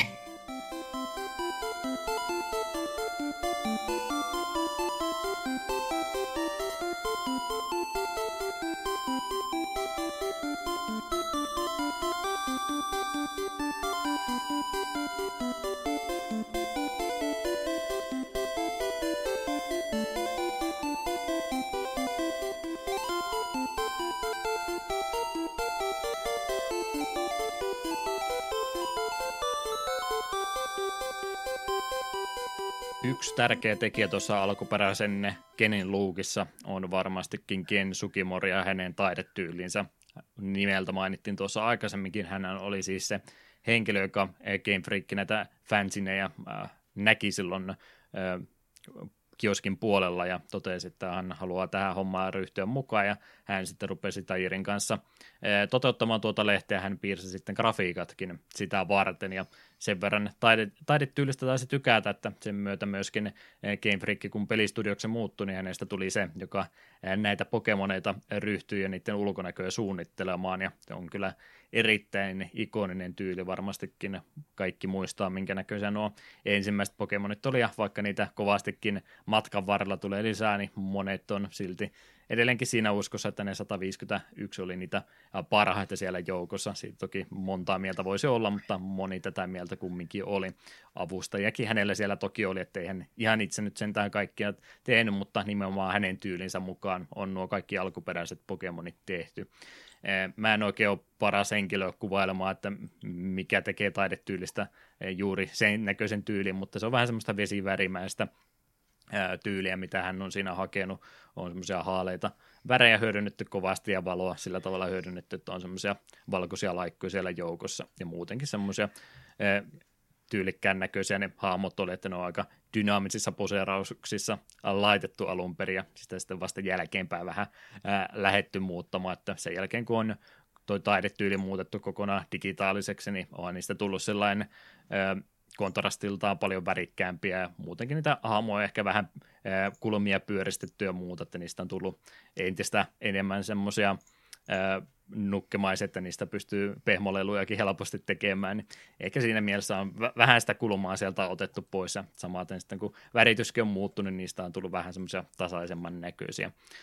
Sukimori tosiaan edelleenkin on sinne osallistunut pelien tekemiseen, mutta oikeastaan enemmän siellä tuottamispuolella, että ei hän ole enää itse sitä piirtänyt niin kovasti, joten hän on tämmöisessä valvomassa, valvomassa roolissa ollut siellä sitten tausta kulissien takana katsomassa, että miten niitä peliä siellä sitten on toteutettu. Tuohon aikaan vielä helppo oli, kun kumminkin ajattelin, että Game Boy oli vähän kevyempi alusta, mitä pystyi tekemään, ja pelin tuottamistyyli oli huomattavasti erilaisempi kuin mitä sekä Game Freakillä tänä päivänä, että enemmän tuossa oli Inti-studioista vielä tuohon aikaan, kun se kun he alkuunsa pääsi, niin siihen aikaan vielä ää, tekijät osallistu useampaankin osaan, että yksi ei vaan tehnyt yhtä asiaa, vaan kaikki osasi vähän kaikkea tehdä ja sen takia vielä tässä vaiheessa niin taiteilija pystyi siirtymään sitten ihan muihinkin rooleihin kuin pelkästään siihen osa-alueeseen. Sukimori on sitten myöhemmin osallistunut myöskin tuon animesarjan sekä elokuvien tekemiseen ja on myöskin näitä keräilykortteja sitten kuvittanut myöskin. Tota, mitä mieltä Sukimorin taidetyylistä on, ja oletko samaa mieltä väittämän kanssa, että ne 151 ensimmäistä oli ne parhaat Pokemonit? Kyllä minä sanoisin, että ykköskenissä on paljon niitä ikonisia, ja kyllä Sukimorin niin kuin nämä versiot kaikista nykyisistäkin Pokemoneissa on edelleen aivan todella hienoja. Kyllä ne niin kuin tunnistaa, että mitkä on hänen käsialansa ja mitkä on niin kuin, sitten, sitten muiden ihmisten versioita. Pulvapediassa taitaa kaikkien Pokemonien kohdalla olla nimenomaan Ken Sukimorin alkuperäiset jokaisen Pokemonin kohdalla. Niin kyllä, kyllä ne silmäisiltä pistät, joo, kyllä nämä on Sukimorin tekosia. Mutta mitä tulee tuohon, että kaikki 151 ensimmäistä on niitä parhaita, niin siitä on rohkeasti eri mieltä. Et vaikka siellä on niitä hyviä tosi paljon, niin on siellä joukossa myös suoraan sanoen tyylisiä. Joku Dicklet, Voltorp, eh, Magnemite. Sitten Magnemite kehittyy, se on Magneton, eli se on kolme Magnemitea. Okei. Et, niin, että minusta kun on näitä hemmeti Gen 1 ihmisiä, jotka vannoi vaan ja ainoastaan ensimmäisen generaation nimeen, niin ovat suoraan sanoen ehkä vähän jopa harhaisia. Et ihan, ihan oikeasti, kattokaa nyt tarkemmin näitä kaikkea. Minusta jokaisessa genessä, vaikka niistä monesta valitetaan, että nyt nämä on ihan liian hölmön näköisiä, niin jokaisessa genessä on silti sellaisia boksuja, mitkä voin kuvitella, okei, nämä, nämä sopii Pokemonin universumia, nämä on oikeasti siistejä. Vaikka sitten totta kai, mitä enemmän tulee, niin sen enemmän sitten myös on näitä kummallisia ratkaisuja, kuten muun muassa tämä jäätilö Pokemon, mikä herättää monien, monissa vahvoja tunteita. Hmm. Joo, eri tyylejä sitten myöhemmin ollaan toki lähetty enemmänkin hakemaan. Ei se, että ne on niitä semmoisia oikean maailman tota, tota, ei-eläviä objekteja, niin on niitä tosiaan täällä ihan alusta asti mukana ollut. Se, miten niitä alkuperäisiä Pokemoneja tehtiin, niin nehän oli melkeinpä kahden päävärin kanssa aina tehty, että sekin on ehkä pikkasen muuttunut, että siellä on sitten yritetty palettia pikkasen enemmän sekaisinkin laittaa, niin ne ehkä sitten silmään sillä iskee vähän ärsyttää pikkasen enemmän kuin nämä alkuperäiset, mitkä oli tosi simppelin näköisiä, joku Crimerikin, niin se on vaan violetti möniä kasa. Että on, onko mm. tämä nyt sitä huipentumaa, mitä pystyy tekemään? No ei minun mielestäni. Sitä just mietin tuossa jakso että pitikö mun sanoa, että esitellä meidät ei genvunnereina pahimmasta päästä, mutta ilmeisesti ei kumminkaan. Ei, ei, ei, ei, ei, ei. Hmm. Mut olisin, silti... laittanut, olisin hmm. laittanut nauhan poikki heti se kumminkin, että on, on sellainen simppelin näköisesti tehty isoja, tai tota päävärejä on kovastikin käytetty ja muuta, niin niistä tulee tosiaan ikonisen näköisiä ja muistaa silloin ö, päivälehdistä ja muista, ö, kun Pokemon oli se ykkösjuttu silloin aikanansa, niin, niin mitä sitä keskustelua oli, että kuinka lapset menee pilalle, kun ne tuntee enemmän Pokemonia kuin oikeita eläimiä nimeltä, niin onhan se nyt helppo opetella just noin 150 Pokemonia, kun ne on, ne on niin sen näköisiä, simppeliä helposti erotettavia, että on se nyt eh, helpompi eh, kuin kymmenen eri tota, eh, lintulajiakin toisistaan jotain kymmenen eri tiaista toisistansa erottaa, että siinä mielessä niistä on nimenomaan tehty semmoiset, että ne, ne erottuu toisistansa todella selvästikin ja sitä myötä niin on, on myös helppo opetella. Tapahtuu tämä pelihahmojen markkinointi käytännössä sinne ihan itsestään, kun niitä on niin hauska opetella sitten ulko. Jep. Kyllä, kyllä. Mitenkäs toi musiikkipuoli sitten pelissä? Ei olla Junitsi Masudasta nyt vielä puhuttu ollenkaan, mutta perustajia oli kolme ja hän oli niistä se kolmas vuonna 1968 syntynyt henkilö. Ja hän on tosiaan siellä alusta asti myöskin Game Freakillä ollut mukana menossa. Hän pääpainolta oli tuolla musiikin tuottamissa aluksi, mutta vähän sama juttu tehnyt kuin Sukimori, että hän on myös sitten muihin rooleihin siirtynyt, eli enemmän tuonne ohjauspuolen hommiin sitten myöhemmissä julkaisuissa siirtynyt ja antanut musiikkipuolen tuotannon sitten muiden hoidettavaksi. Commodore Amigala on hän säveltänyt nämä kaikki kappaleet, mitä pelistä löytyy, ja sitten sen kautta on käännetty ne Game Boylle sovetuksiksi. Onhan se, jos Pokemonit eli ikonisia, niin kyllä ne on ykköskenen musiikitkin semmoisia, että kun sen pitkästä aikaa uudestaan kuulee, niin kyllä se semmoisia nostalgiaväreitä saman tien tulee. Ainakin näin kävi mulla, kun mä muistinpanoja tehdessä kävin kuuntelemassa, että millaisia ne alkuperäiseltään kuulosti. Aika legendaarinen on myöskin tuo musiikkiraita pelissä. On, siellä on niin paljon klassikoita. Ah, tuo, tuo, tuo Champion Battle, ihan perustaistelumusiikki. Tämä musiikki, mikä soi, kun lähdetään Pallettaunista tuonne Viridian Cityä kohti ja niin poispäin. Mm. Ah, Lavender Town. Ei, siis minun mielestä se pelissä ei ole yhtään antaa huonoa biisiä. Kaikki on ikonisia. Ainoa mikä ärsyttää on se, kun Pokemonit menee punaiselle heltille ja sitten se piipitys ei lopu ikin. Niin, no se. Onneksi siitä on luovut, että se piippaa pari kertaa ja sitten se lähtee pois. Hmm. Mutta la- laaja ja laadukas on musiikkiraita tuossa pelissä, niin on, on kyllä myöskin tärkeässä tekijässä, vaikka siitä nyt ei niin paljon puhuttukaan.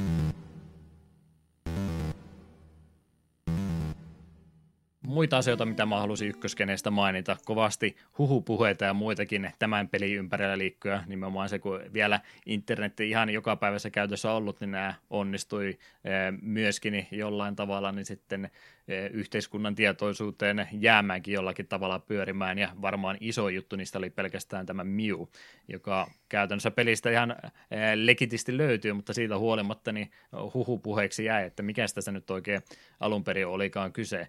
Ideahan tässä siis oli 150 oli se, mihinkä piti tähdätä, mutta sitten sinne pistettiinkin yksi vielä lisää, eli tämä oli tämmöinen viime hetken lisäys, ohjelmoija Shigeki Morimoto lisäsi tämän peli, äh, hahmon tänne peliin sitten vielä sen jälkeen, kun tuosta pelistä oli noin debug-ominaisuudet otettu pois, niin hän sitten luvatta meni sinne iskemään yhden Pokemonin vielä lisää. Ja se, mikä se oli, niin se oli sitten tämä legendarinen Pokemon Mew jolle se numero 151 annettiin. Tietynlaisesta easter eggistä siis suorastaan olisi olisi kyse. Mutta lisäys oli oikeastaan tarkoitus olla vain tämmöinen kehitystiimi oma sisäpiirin salaisuus, mitä ei pitänyt oikeastaan sitten se studio ulkopuolelle ollenkaan mennä. Mutta siitä sitten aiheutui ja tilaisuus nousi, että tämä onkin itse asiassa hyvä markkinointikikka, kun täällä on yksi, yksi Pokemon vielä saavuttamattomissa lisää. Se tietoisuuteen tuotiin sitä, että sitä markkinointiin ensin tuon keräilykorttipelin kautta. Koro-Koro-lehti oli siinä jälleen kerran välikäteenä, ja vastaanotto oli sen verran positiivista, että Game Freak päätti aloittaa sitten kilpailu, jossa voittajat sai lähettää tuon pelikasettinsa tuonne studiolle ja he lisäsivät sen Mew sinne peliin sitten sitä kautta ja myöhemmin tuota la- jakelua sitten ää, laajennettiin enemmänkin, että mitä näitä Nintendon messutapahtumia ja muita oli, niin sitä kautta pystyy sitä Mewn sitten myöskin saamaan, että kyllä sitä sitten muitakin kanavia pitkin yritettiin muille tarjota. Mutta se, että se oli näin hankalasti saatavissa, niin siitähän sitten näitä huhuja rupesi nimenomaan le- leviämään, että miten tämmöinen hahmo oikein saadaan, että onko tämä nyt edes totta ylipäätänsäkään, kukaan oikein voinut sitä tietää, koska ihan näin äh, rehellisin keinon yksin pelatessa, niin tuota hahmoa ei sieltä pystynyt saamaan. Ja siitä huolimatta yrityksiä oli kovastikin, että miten sen Pokemonin sieltä joukosta saisi. Varmaan se tunnetuin väittämä oli äh, pelistä löytyy Saint Anne-niminen laiva, jonka laiturin ää, laidalla vieressä on yksi pakettiauto, vai tämmöinen, tota, tota, miksi näitä sanotaan, näitä tämmöisiä autoja, missä on tämä tavaratila vielä takana. Niin, niin, sinne, niin kuin sen pickup-trakki. Niin, semmoisen auton alla. Ajattelin, että jos sinne pääsi, niin se on siellä autoilla piilossa. No, ei se valitettavasti sielläkään ollut. Tapoja sitten muitakin kehittyy niille, jotka sitä ei onnistunut messuihin tai tämmöisiä osallistumaan, mitkä valtaosat oli sitten siellä Japanin suunnalla ainoastaan, niin huijauslaitteella action replayllä ja tämmöisillä sen pystyy tietysti kikkailemaan itsellensä, se oli varmaan se yleisin tapa, mutta myöhemmin myös kehittyy omaa tapansa, että sen pystyy ilman mitään ylimääräisiä työkaluja saamaan. Onko sä nähnyt tämän klitsatun tavan, miten toinen Mew Encounterin pystyy saamaan? Eikö ne pitänyt joku tietyn trainerin näkökenttään mennä, se nopeasti teleportata, sitten oliko se sen jälkeen piti mennä johonkin tiettyyn ruohokkaan, ruohikkaan, sitten Encounteri oli Mew.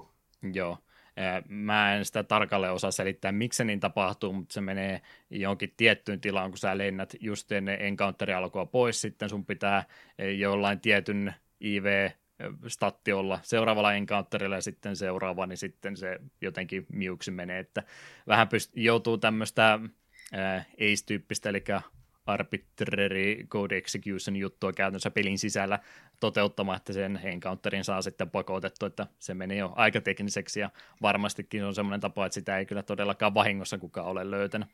Joo, siellä se, sen me... juttuja jouduttu hyödyntämään. Mm, sen mä kyllä muistan, että olen emulaattorilla sen tuolla tavalla hankkinut, kun jostain ohjeet siihen löytyi. Hmm toisella Pokemonilla on myöskin hyvin samanlainen tarina, että miten sen pystyy sitten tapaamaan. Se tulee tuossa myöskin ihan kohta. Mew oli kumminkin ensimmäinen Pokemon, jota varten toi Game Freak oli ha- hakenut tuon tavaramerkin jo vuonna 1990. Tarkoitus varmaan ollut jo aikaisemmassakin vaiheessa, että se sinne peli lisättäisiin, mutta se ei syystä tai toista sitten alkuperäisiin suunnitelmiin kuulunut. Sitä mä mietin, että kun se Pokemon kyllä mainitaan nimeltä siellä Sinnarpaar Islandillakin, että siellä on niitä lokeja laitettu ylös, että kun ne siellä viidakossa sen Mewn tapasi ja Mewtwo tehtiin sitten sen pohjalta, että mikä tässä nyt on se totuus sen takana. Kumminkin itse Mew oli jo olemassa ja Sukimori oli sen myöskin piirtänyt jo sitä ennen, että oliko tämä nyt sitten eh, koodari oma juttu vai mikä tässä oli en sitä tarkkaan tiedä, mutta oma mysteerinsä toi Mewkin sitten oikeastaan oli.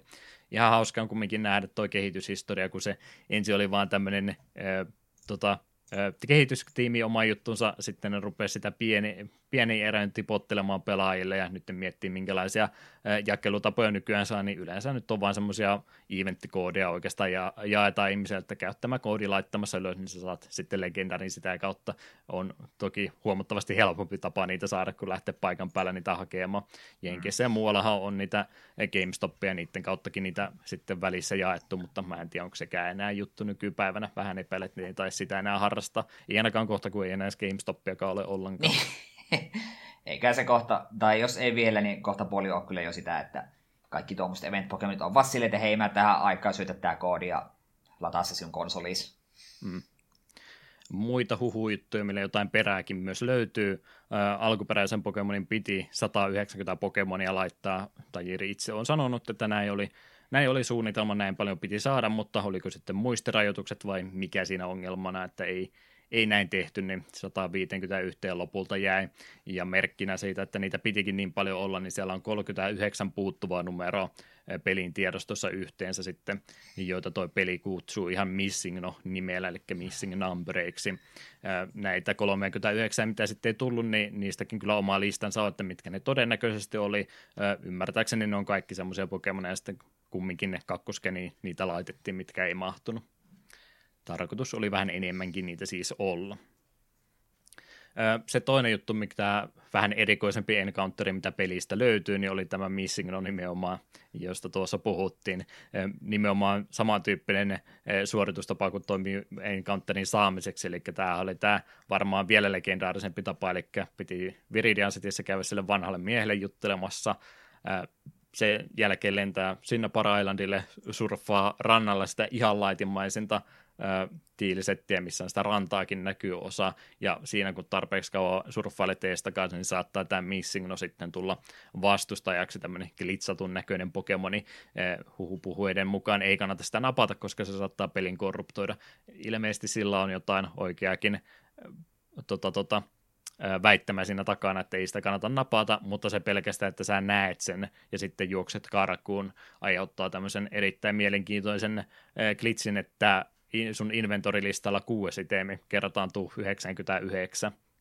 Erittäin näppärä kikka. Mä ainakin hyödynsin tätä joku sen kerran ja muistan, että tämä oli ihan semmoista yleistä tietoutta jo silloin ykköskeni aikaa. Muistaaksä tästä milloin ekaa kertaan kuulles?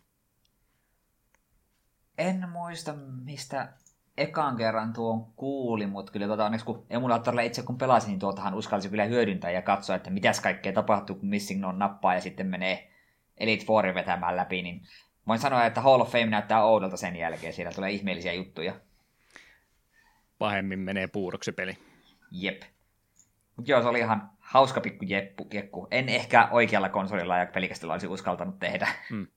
Joo, kun me sitä hyödynnettiin oikeasti ihan ensimmäinen kerta, kun mä muistan livenä tämän nähden, kun mulle kerrottiin tästä näin, niin tota, me oltiin pelireissulla, me futista vielä pelattiin siihen aikaan, me oltiin olikohan me Jämsessä vai Jyväskylän suunnalla, jon siellä akselilla kumminkin oltiin pelireissussa, oli jotain turnausta jalkapalloa, ja siinä takaisin matkalla sitten, tai siinä itse päivän aikanakin ruvettiin sitä missingnosta yhtäkkiä puhumatta, mikä tämä oli, ja muistan siellä reissulla sitten takaisinpäin kaveri näytti, että miten se käytännössä toimii, ja mielihän siinä räjähti, kun huomasi, että nyt on 99 rarekandia, onko tämä edes mahdollista?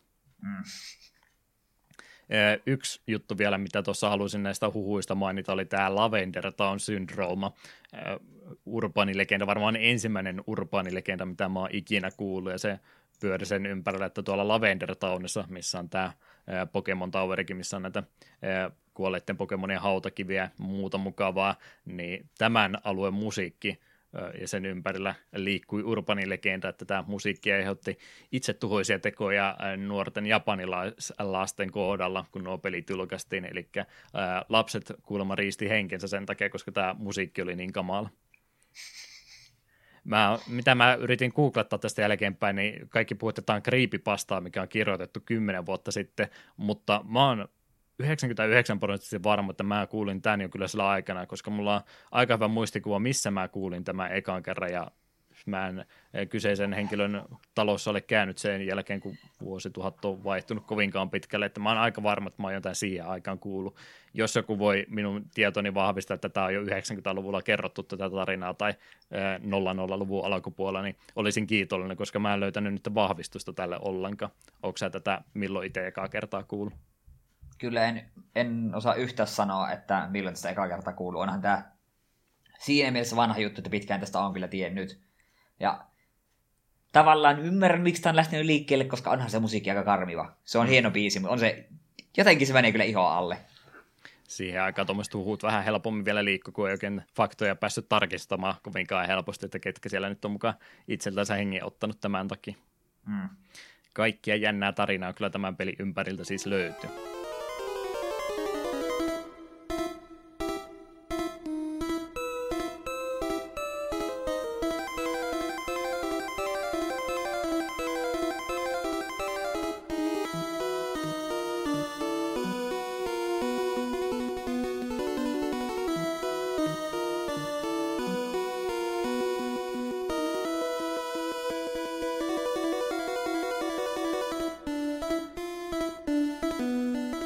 Sitten oli vielä se kolmas versio tässä näin käydään tämäkin nopsaan mainittakoon vaikka Redistä ja Bluesta ehdottomasti se pääasia mainittiin, mutta se kolmas vai onko tässä tapauksessa neljäs versio, mitä pelistä julkaisesti, oli tämä Pokemon Yellow, mitä minä itsekin eniten pelasin. Syyskuun 12.98 Japanissa, syyskuun kolmantena jo 99 oli sitten tuolla Australian puolella, Pohjois-Amerikka, lokakuu 99 ja Euroopassa sitten jouduttiin taas vähän turhan kauan odottaa, eli kesäkuussa 2000.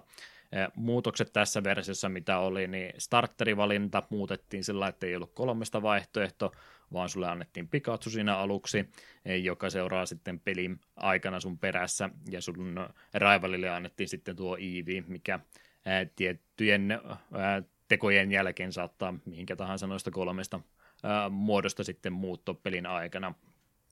Muutenkin tuo Yellow-versio oli oikeastaan pohjautu tähän TV-sarjaan, yritettiin sen sitä mukailla pikkasen enemmän, eli noin Jesse ja James tuosta sarjasta otettiin vastustajiksi vähän rakettiryhmää sekaan sinne häiritsemään. Jälleen kerran etupuolen spritit vielä kertaalleen tehtiin uudestaan. Ne oli varmaan ne parhaan näköiset, mitä tästä tuli. Harmi, että ne takaspritit oli edelleenkin ne samat vanhat alkuperäiset, että ne tuli pieni ristiriita. Gym Leaderin Pokemonit vaihdettiin vähän erilaiseksi, jotta ne vastasivat sitä animesarjaa paremmin Pokemon valikoima laitettiin vähän sekaisin, vähän Redistä ja Bluesta sekaisin, siinä oli taas vähän erimoinen, erikoinen sekoitus kyseessä, ja sieltä löytyi myös minipelinä tämmöinen Pikachu Surfaus minipeli, vähän tämmöinen Excite Bike-tyyppinen, mutta ää, tota, tota, Soramontun sijasta niin liikutaankin sitten aaltojen mukana. Yleensä tosiaan näitä tämmöisiä kolmansia versioita on sitten myöhemmätkin Pokemonin pelit saanut. Pari poikkeusta sielläkin joukosta löytyy, mutta tapana yleensä ollut, että kaksi julkaista ensin ja kolmas tulee sitten vähän myöhemmin.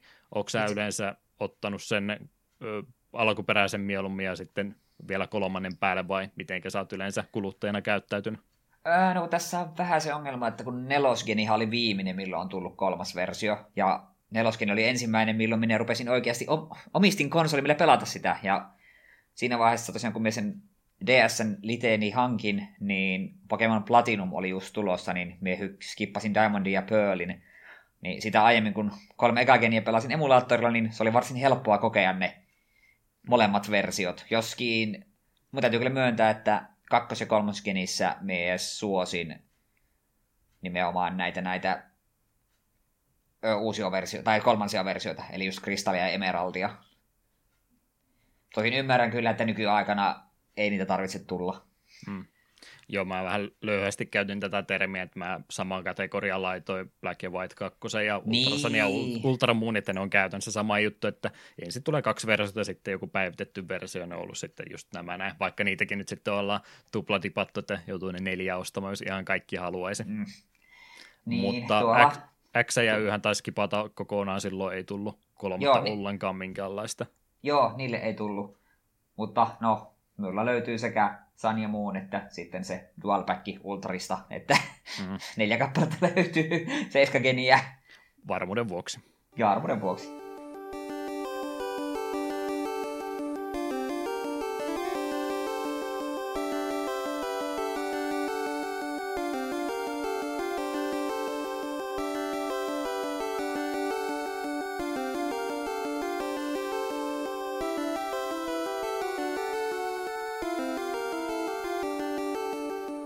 Sitten vielä lopuksi mainittakoon nopsaan nämä muut ykköskenien rinnastettavat pelit näistä vielä muutama sana tähän loppuun. Haluaisiko Ietu näistä vaikka kertoa jotakin?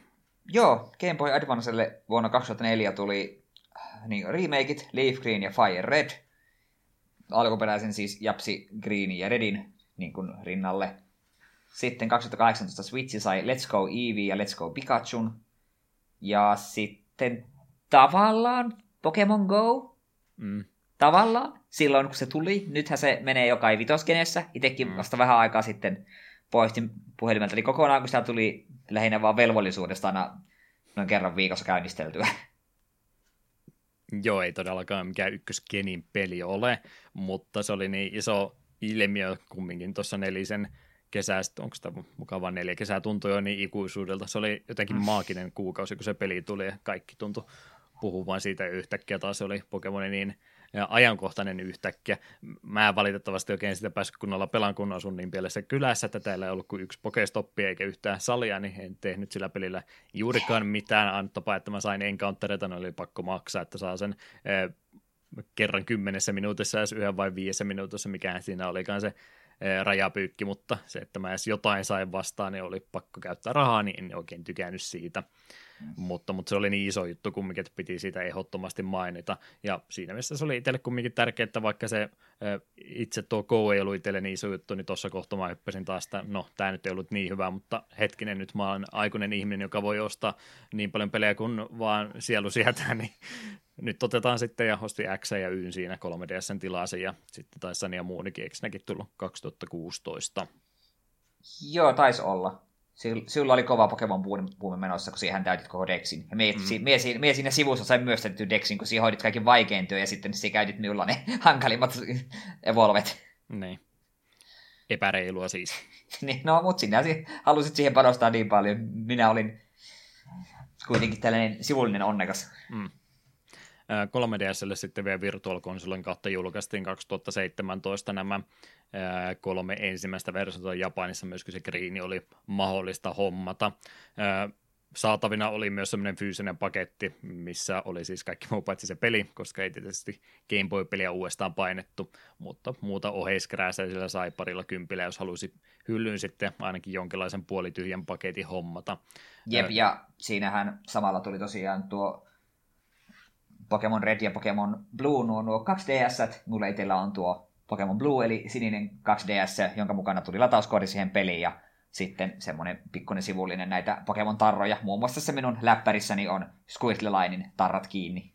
Mm linkkikaapeliominaisuudet siinä oli muutettu sillä, että pystyi ihan langattomasti tekemään samat jutut niin kuin modernimmissa peleissä ja pystyi myöskin sitten tähän Pokepankki-palveluun siirtämään noita ykköskenin Pokemoneita ihan suoraan. Pikkasen oli myös noita välähysefektejä himmennetty. Ilmeisesti oli vähän riskinä sitten vaan noissa peleissä siellä oli aika paljon välkkyviä valoja joissakin hyökkäyksissä, Thunderboltissa ja tämmöisissä, niin ne halusivat sitten niitä pehmentää aika perusjuttu, mitä myöskin muissa vanhoissa retro-julkaisuissa Nintendo on sitten myös mennyt tekemään. Noista rinnastettavista peleistä tosiaan Leaf Green ja Fire Red, ne oli silloin kolmannen sukupolven aikaa, ne oli sen enginellä tehty, ja Let's Go Eevee ja Pikachu oli nimenomaan sitten vähän samoja elementtejä käytti kuin tuossa Pokemon Go'ssa, että siinä ei tainnut olla niitä random villiä poksuja vastaan patleja ollenkaan, että sä vaan heitit palloja samalla tavalla kuin Pokemon Go'ssa, ja sitten oli Joo. nämä trainer patlet missä Joo. niitä hyödynnettiin. Että se oli vähän oma, oma spinninsä tuolle alkuperäiselle idealle. Mm. Kyllä, kyllä. Totta noin, kolme tuntia me ollaan puhuttu alkuperäisistä Pokemoneista ja kuten näette, niin vähän yritetään hoppuilla jo, koska niin, kolme on jo ihan tarpeeksi. Siltikin näistä kyllä niin paljon juttuja löytyy. Nämä kumminkin molemmille ollut tosi tärkeitä pelejä silloin aikanansa ja on kyllä edelleenkin. Loppukysymyksenä siis heitettäköön, että mitä mieltä nyt olette vuonna 2020, kun tämä on jakso julkaistu, että vieläkö olisi aiheellista noihin alkuperäisiin Pokemoneihin tutustua? Kyllä minä sanoisin, että on. Että vaikka niissä on ne omat kankeutensa, siitä me itse asiassa mainittukaan, että tässä ykkösessähän muun muassa itempäkin on rajallinen, että pitää vähän, vähän väliä saat olla itemeitä myymässä tai heitä siirtelemässä koneelle. Ja, mutta tämmöistä pienistä kankeuksista ja noista kaikista lukuista bukeista ja muista lukuun ottamatta, niin se on kuitenkin silti ihan toimiva peli. Mutta jos nyt jostain syystä tuo pelottaa silleen, että onko se liian kömpelö, niin kakkoskeninkin voi hypätä suoraan tai sitten mennä Fire ja Leaf Greeniin, jotka on aika, aika mainioita tapauksia, mitä niin remakeihin tulee. Että minä kyllä, kyllä minä melkein sanoisin, että jos Pokemon-pelit millään tasolla niin kiinnostaa, jos olette vaikka hypännyt mukaan kutoskenen aikana tai nyt vaikka Sword ja Shieldin kautta, niin kyllä minä silti suosittelisin, että ykköskeniä käytte edes jossain, jollain tavalla kokemassa. Se on jotenkin, soundtrack toimii ja kaikessa yksinkertaisuudessaan, niin se pelattavuuskin toimii. Ja musta oli jotenkin hauska, kun me omalla 2DSllä silloin, kun tuon Blue pitkästä aikaa pelasin uudelleen, niin siinä oli jotain kivaa, kun kaikki oli vielä suhteellisen yksinkertaista. Vaikka samaan aikaan se oli vähän turhauttavaa juuri noiden movesettien ja noiden takia. Niin, kyllä meistä kuitenkin voin lämmöllä suositella. Etenkin jos olette, jotenkin jos olette pitkäaikaisen Pokemon-fani, että pitkään aikaa ykköskeniä pelannut, niin menkää ja pelatkaa se uusiksi. Ihan vaan muistojen takia. Se on sen arvosta vaikka yksinkertaista onkin vielä tässä vaiheessa, niin ne on silti ne kaikki peruspilarit rakennettu jo tässä ykköskeni aikana, minkä ympärillä koko pelisarja sitten myöhemminkin on tehty, että edelleenkin on neljä liikettä kaikilla ja samat heikkousjärjestykset enemmän, että se ei ole yhtään miksikään muuttunut sen jälkeen, että siinä mielessä ei, ei ole mitään syytä, että miksikö ei voisi jo ensimmäistä kenen peleistä tykätä. Mä oon yleensä se, joka kun sain innostuksen pelata näitä vanhompia ykköskenen pelejä, niin mä yleensä pelaan sitten Leaf Greenin tai Fire Redin. Kyllä ne vanhemmatkin vielä menee, mutta ne on ihan näin grafiikallisestikin jo sen verran isompi hyppy eteenpäin, kun ne näyttää semmoiselta 16-pittiseltä peliltä. Niin mä yleensä niihin on mieluummin sitten turvautunut, kun on ykköskeniä halunnut pelata, mutta ei, ei mene kummallakaan tavalla väärin, että molemmilla tavoilla se kyllä ihan hyvin onnistuu. Mm. Jos Let's Go-peleihin menette, niin siinä menee vähän väärin. On. Äh. Mulla, mulla on pieni mielenkiinto edelleenkin, vaikka palaute olikin mitä oli, mutta siltikin niin se olisi vähän semmoinen suoraviivaisempi ja pykälän erilaisempi kokemus tietää ainakin etukäteen, niin ei tule pettymyksi. No joo, siinä oli ihan hyviä ideoita, mutta äh, äh, oli se vähän liian vauvan ensimmäinen Pokemon-meininkiä. ei sekään väärin ole. On Leaf, Greenia, Leaf Greenia ja Fire Redia ei ole ymmärtääkseni julkaistu nyt uudestaan, että sitä ei 3DS Virtual Consolessa ollenkaan, että se olisi semmoinen mun mielestä aika hyvä juttu, että ne saataisiin vielä jossain vaiheessa uudestaan jakeella. Joo, ne on niitä pelejä, että jos jossain vaiheessa jostain kumman syystä tulisi käytettynä vastaan, niin lähtisi aivan varmasti mukaan. Haluaisin omistaa tuon äh, Fire Redin tai Leaf Green jossain muodossa. Sentään muuten kolmaskin, kun tuli remakeit 3DSlle, niin löytyy Alpha Sapphire hyllystä. Vieläkö tarvitaan lisää remakeja ykköskenestä? Ei. Minun mielestä Fire Red Leaf Green on kuitenkin, vaikka paljon on kehitystä tapahtunut sen jälkeen, niin kolmoskenin pohjalta, niin siinä on kuitenkin lähes kaikki tärkeät niin kuin perusmekaniikat siinä on jo. Fairy tai puuttuu vielä, mutta se nyt ei ole iso menetys. Kyllä, kyllä.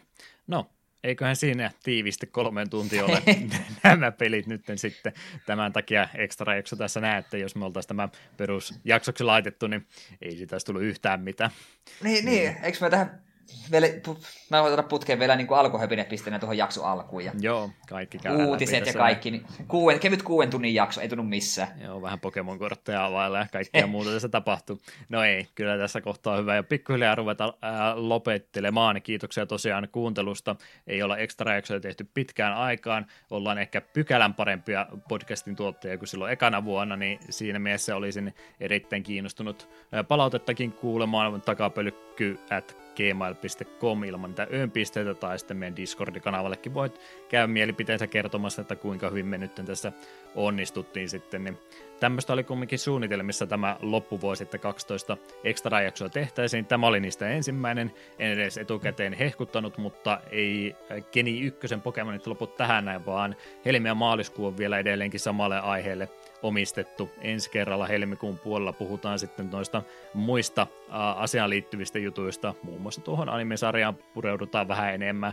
Pitäisi varmaan että leffojakin pari ensimmäistä ehkä katsoa ja kaikkia muuta, mitä jännää sieltä löytyy. Niin ykköskenen Pokemonit, niin ei me niitä rauhaa vielä jätetä. Katsotaan Jep. sitä tosiaan helmikuun puolella vielä lisää. Jos tarpeeksi saadaan lahjoituksia, niin sitten me vedetään pokerappi kahdestaan tässä seuraavan jakson alkuun. Paljon täytyy rahaa sitä varten kyllä kerätä. No, minulta oli kaikki nyt tässä sitten tällä kertaa. Olitko sä miettinyt meille lopetussanoja ollenkaan tätä varten? Tämä on nyt vähän kyllä extra efforttia, että ymmärrän kyllä, että jos et ollut valmis tähän. Äh, kota catch em all. Ei kai siinä muuta. Mm. Ja smell you later. no se.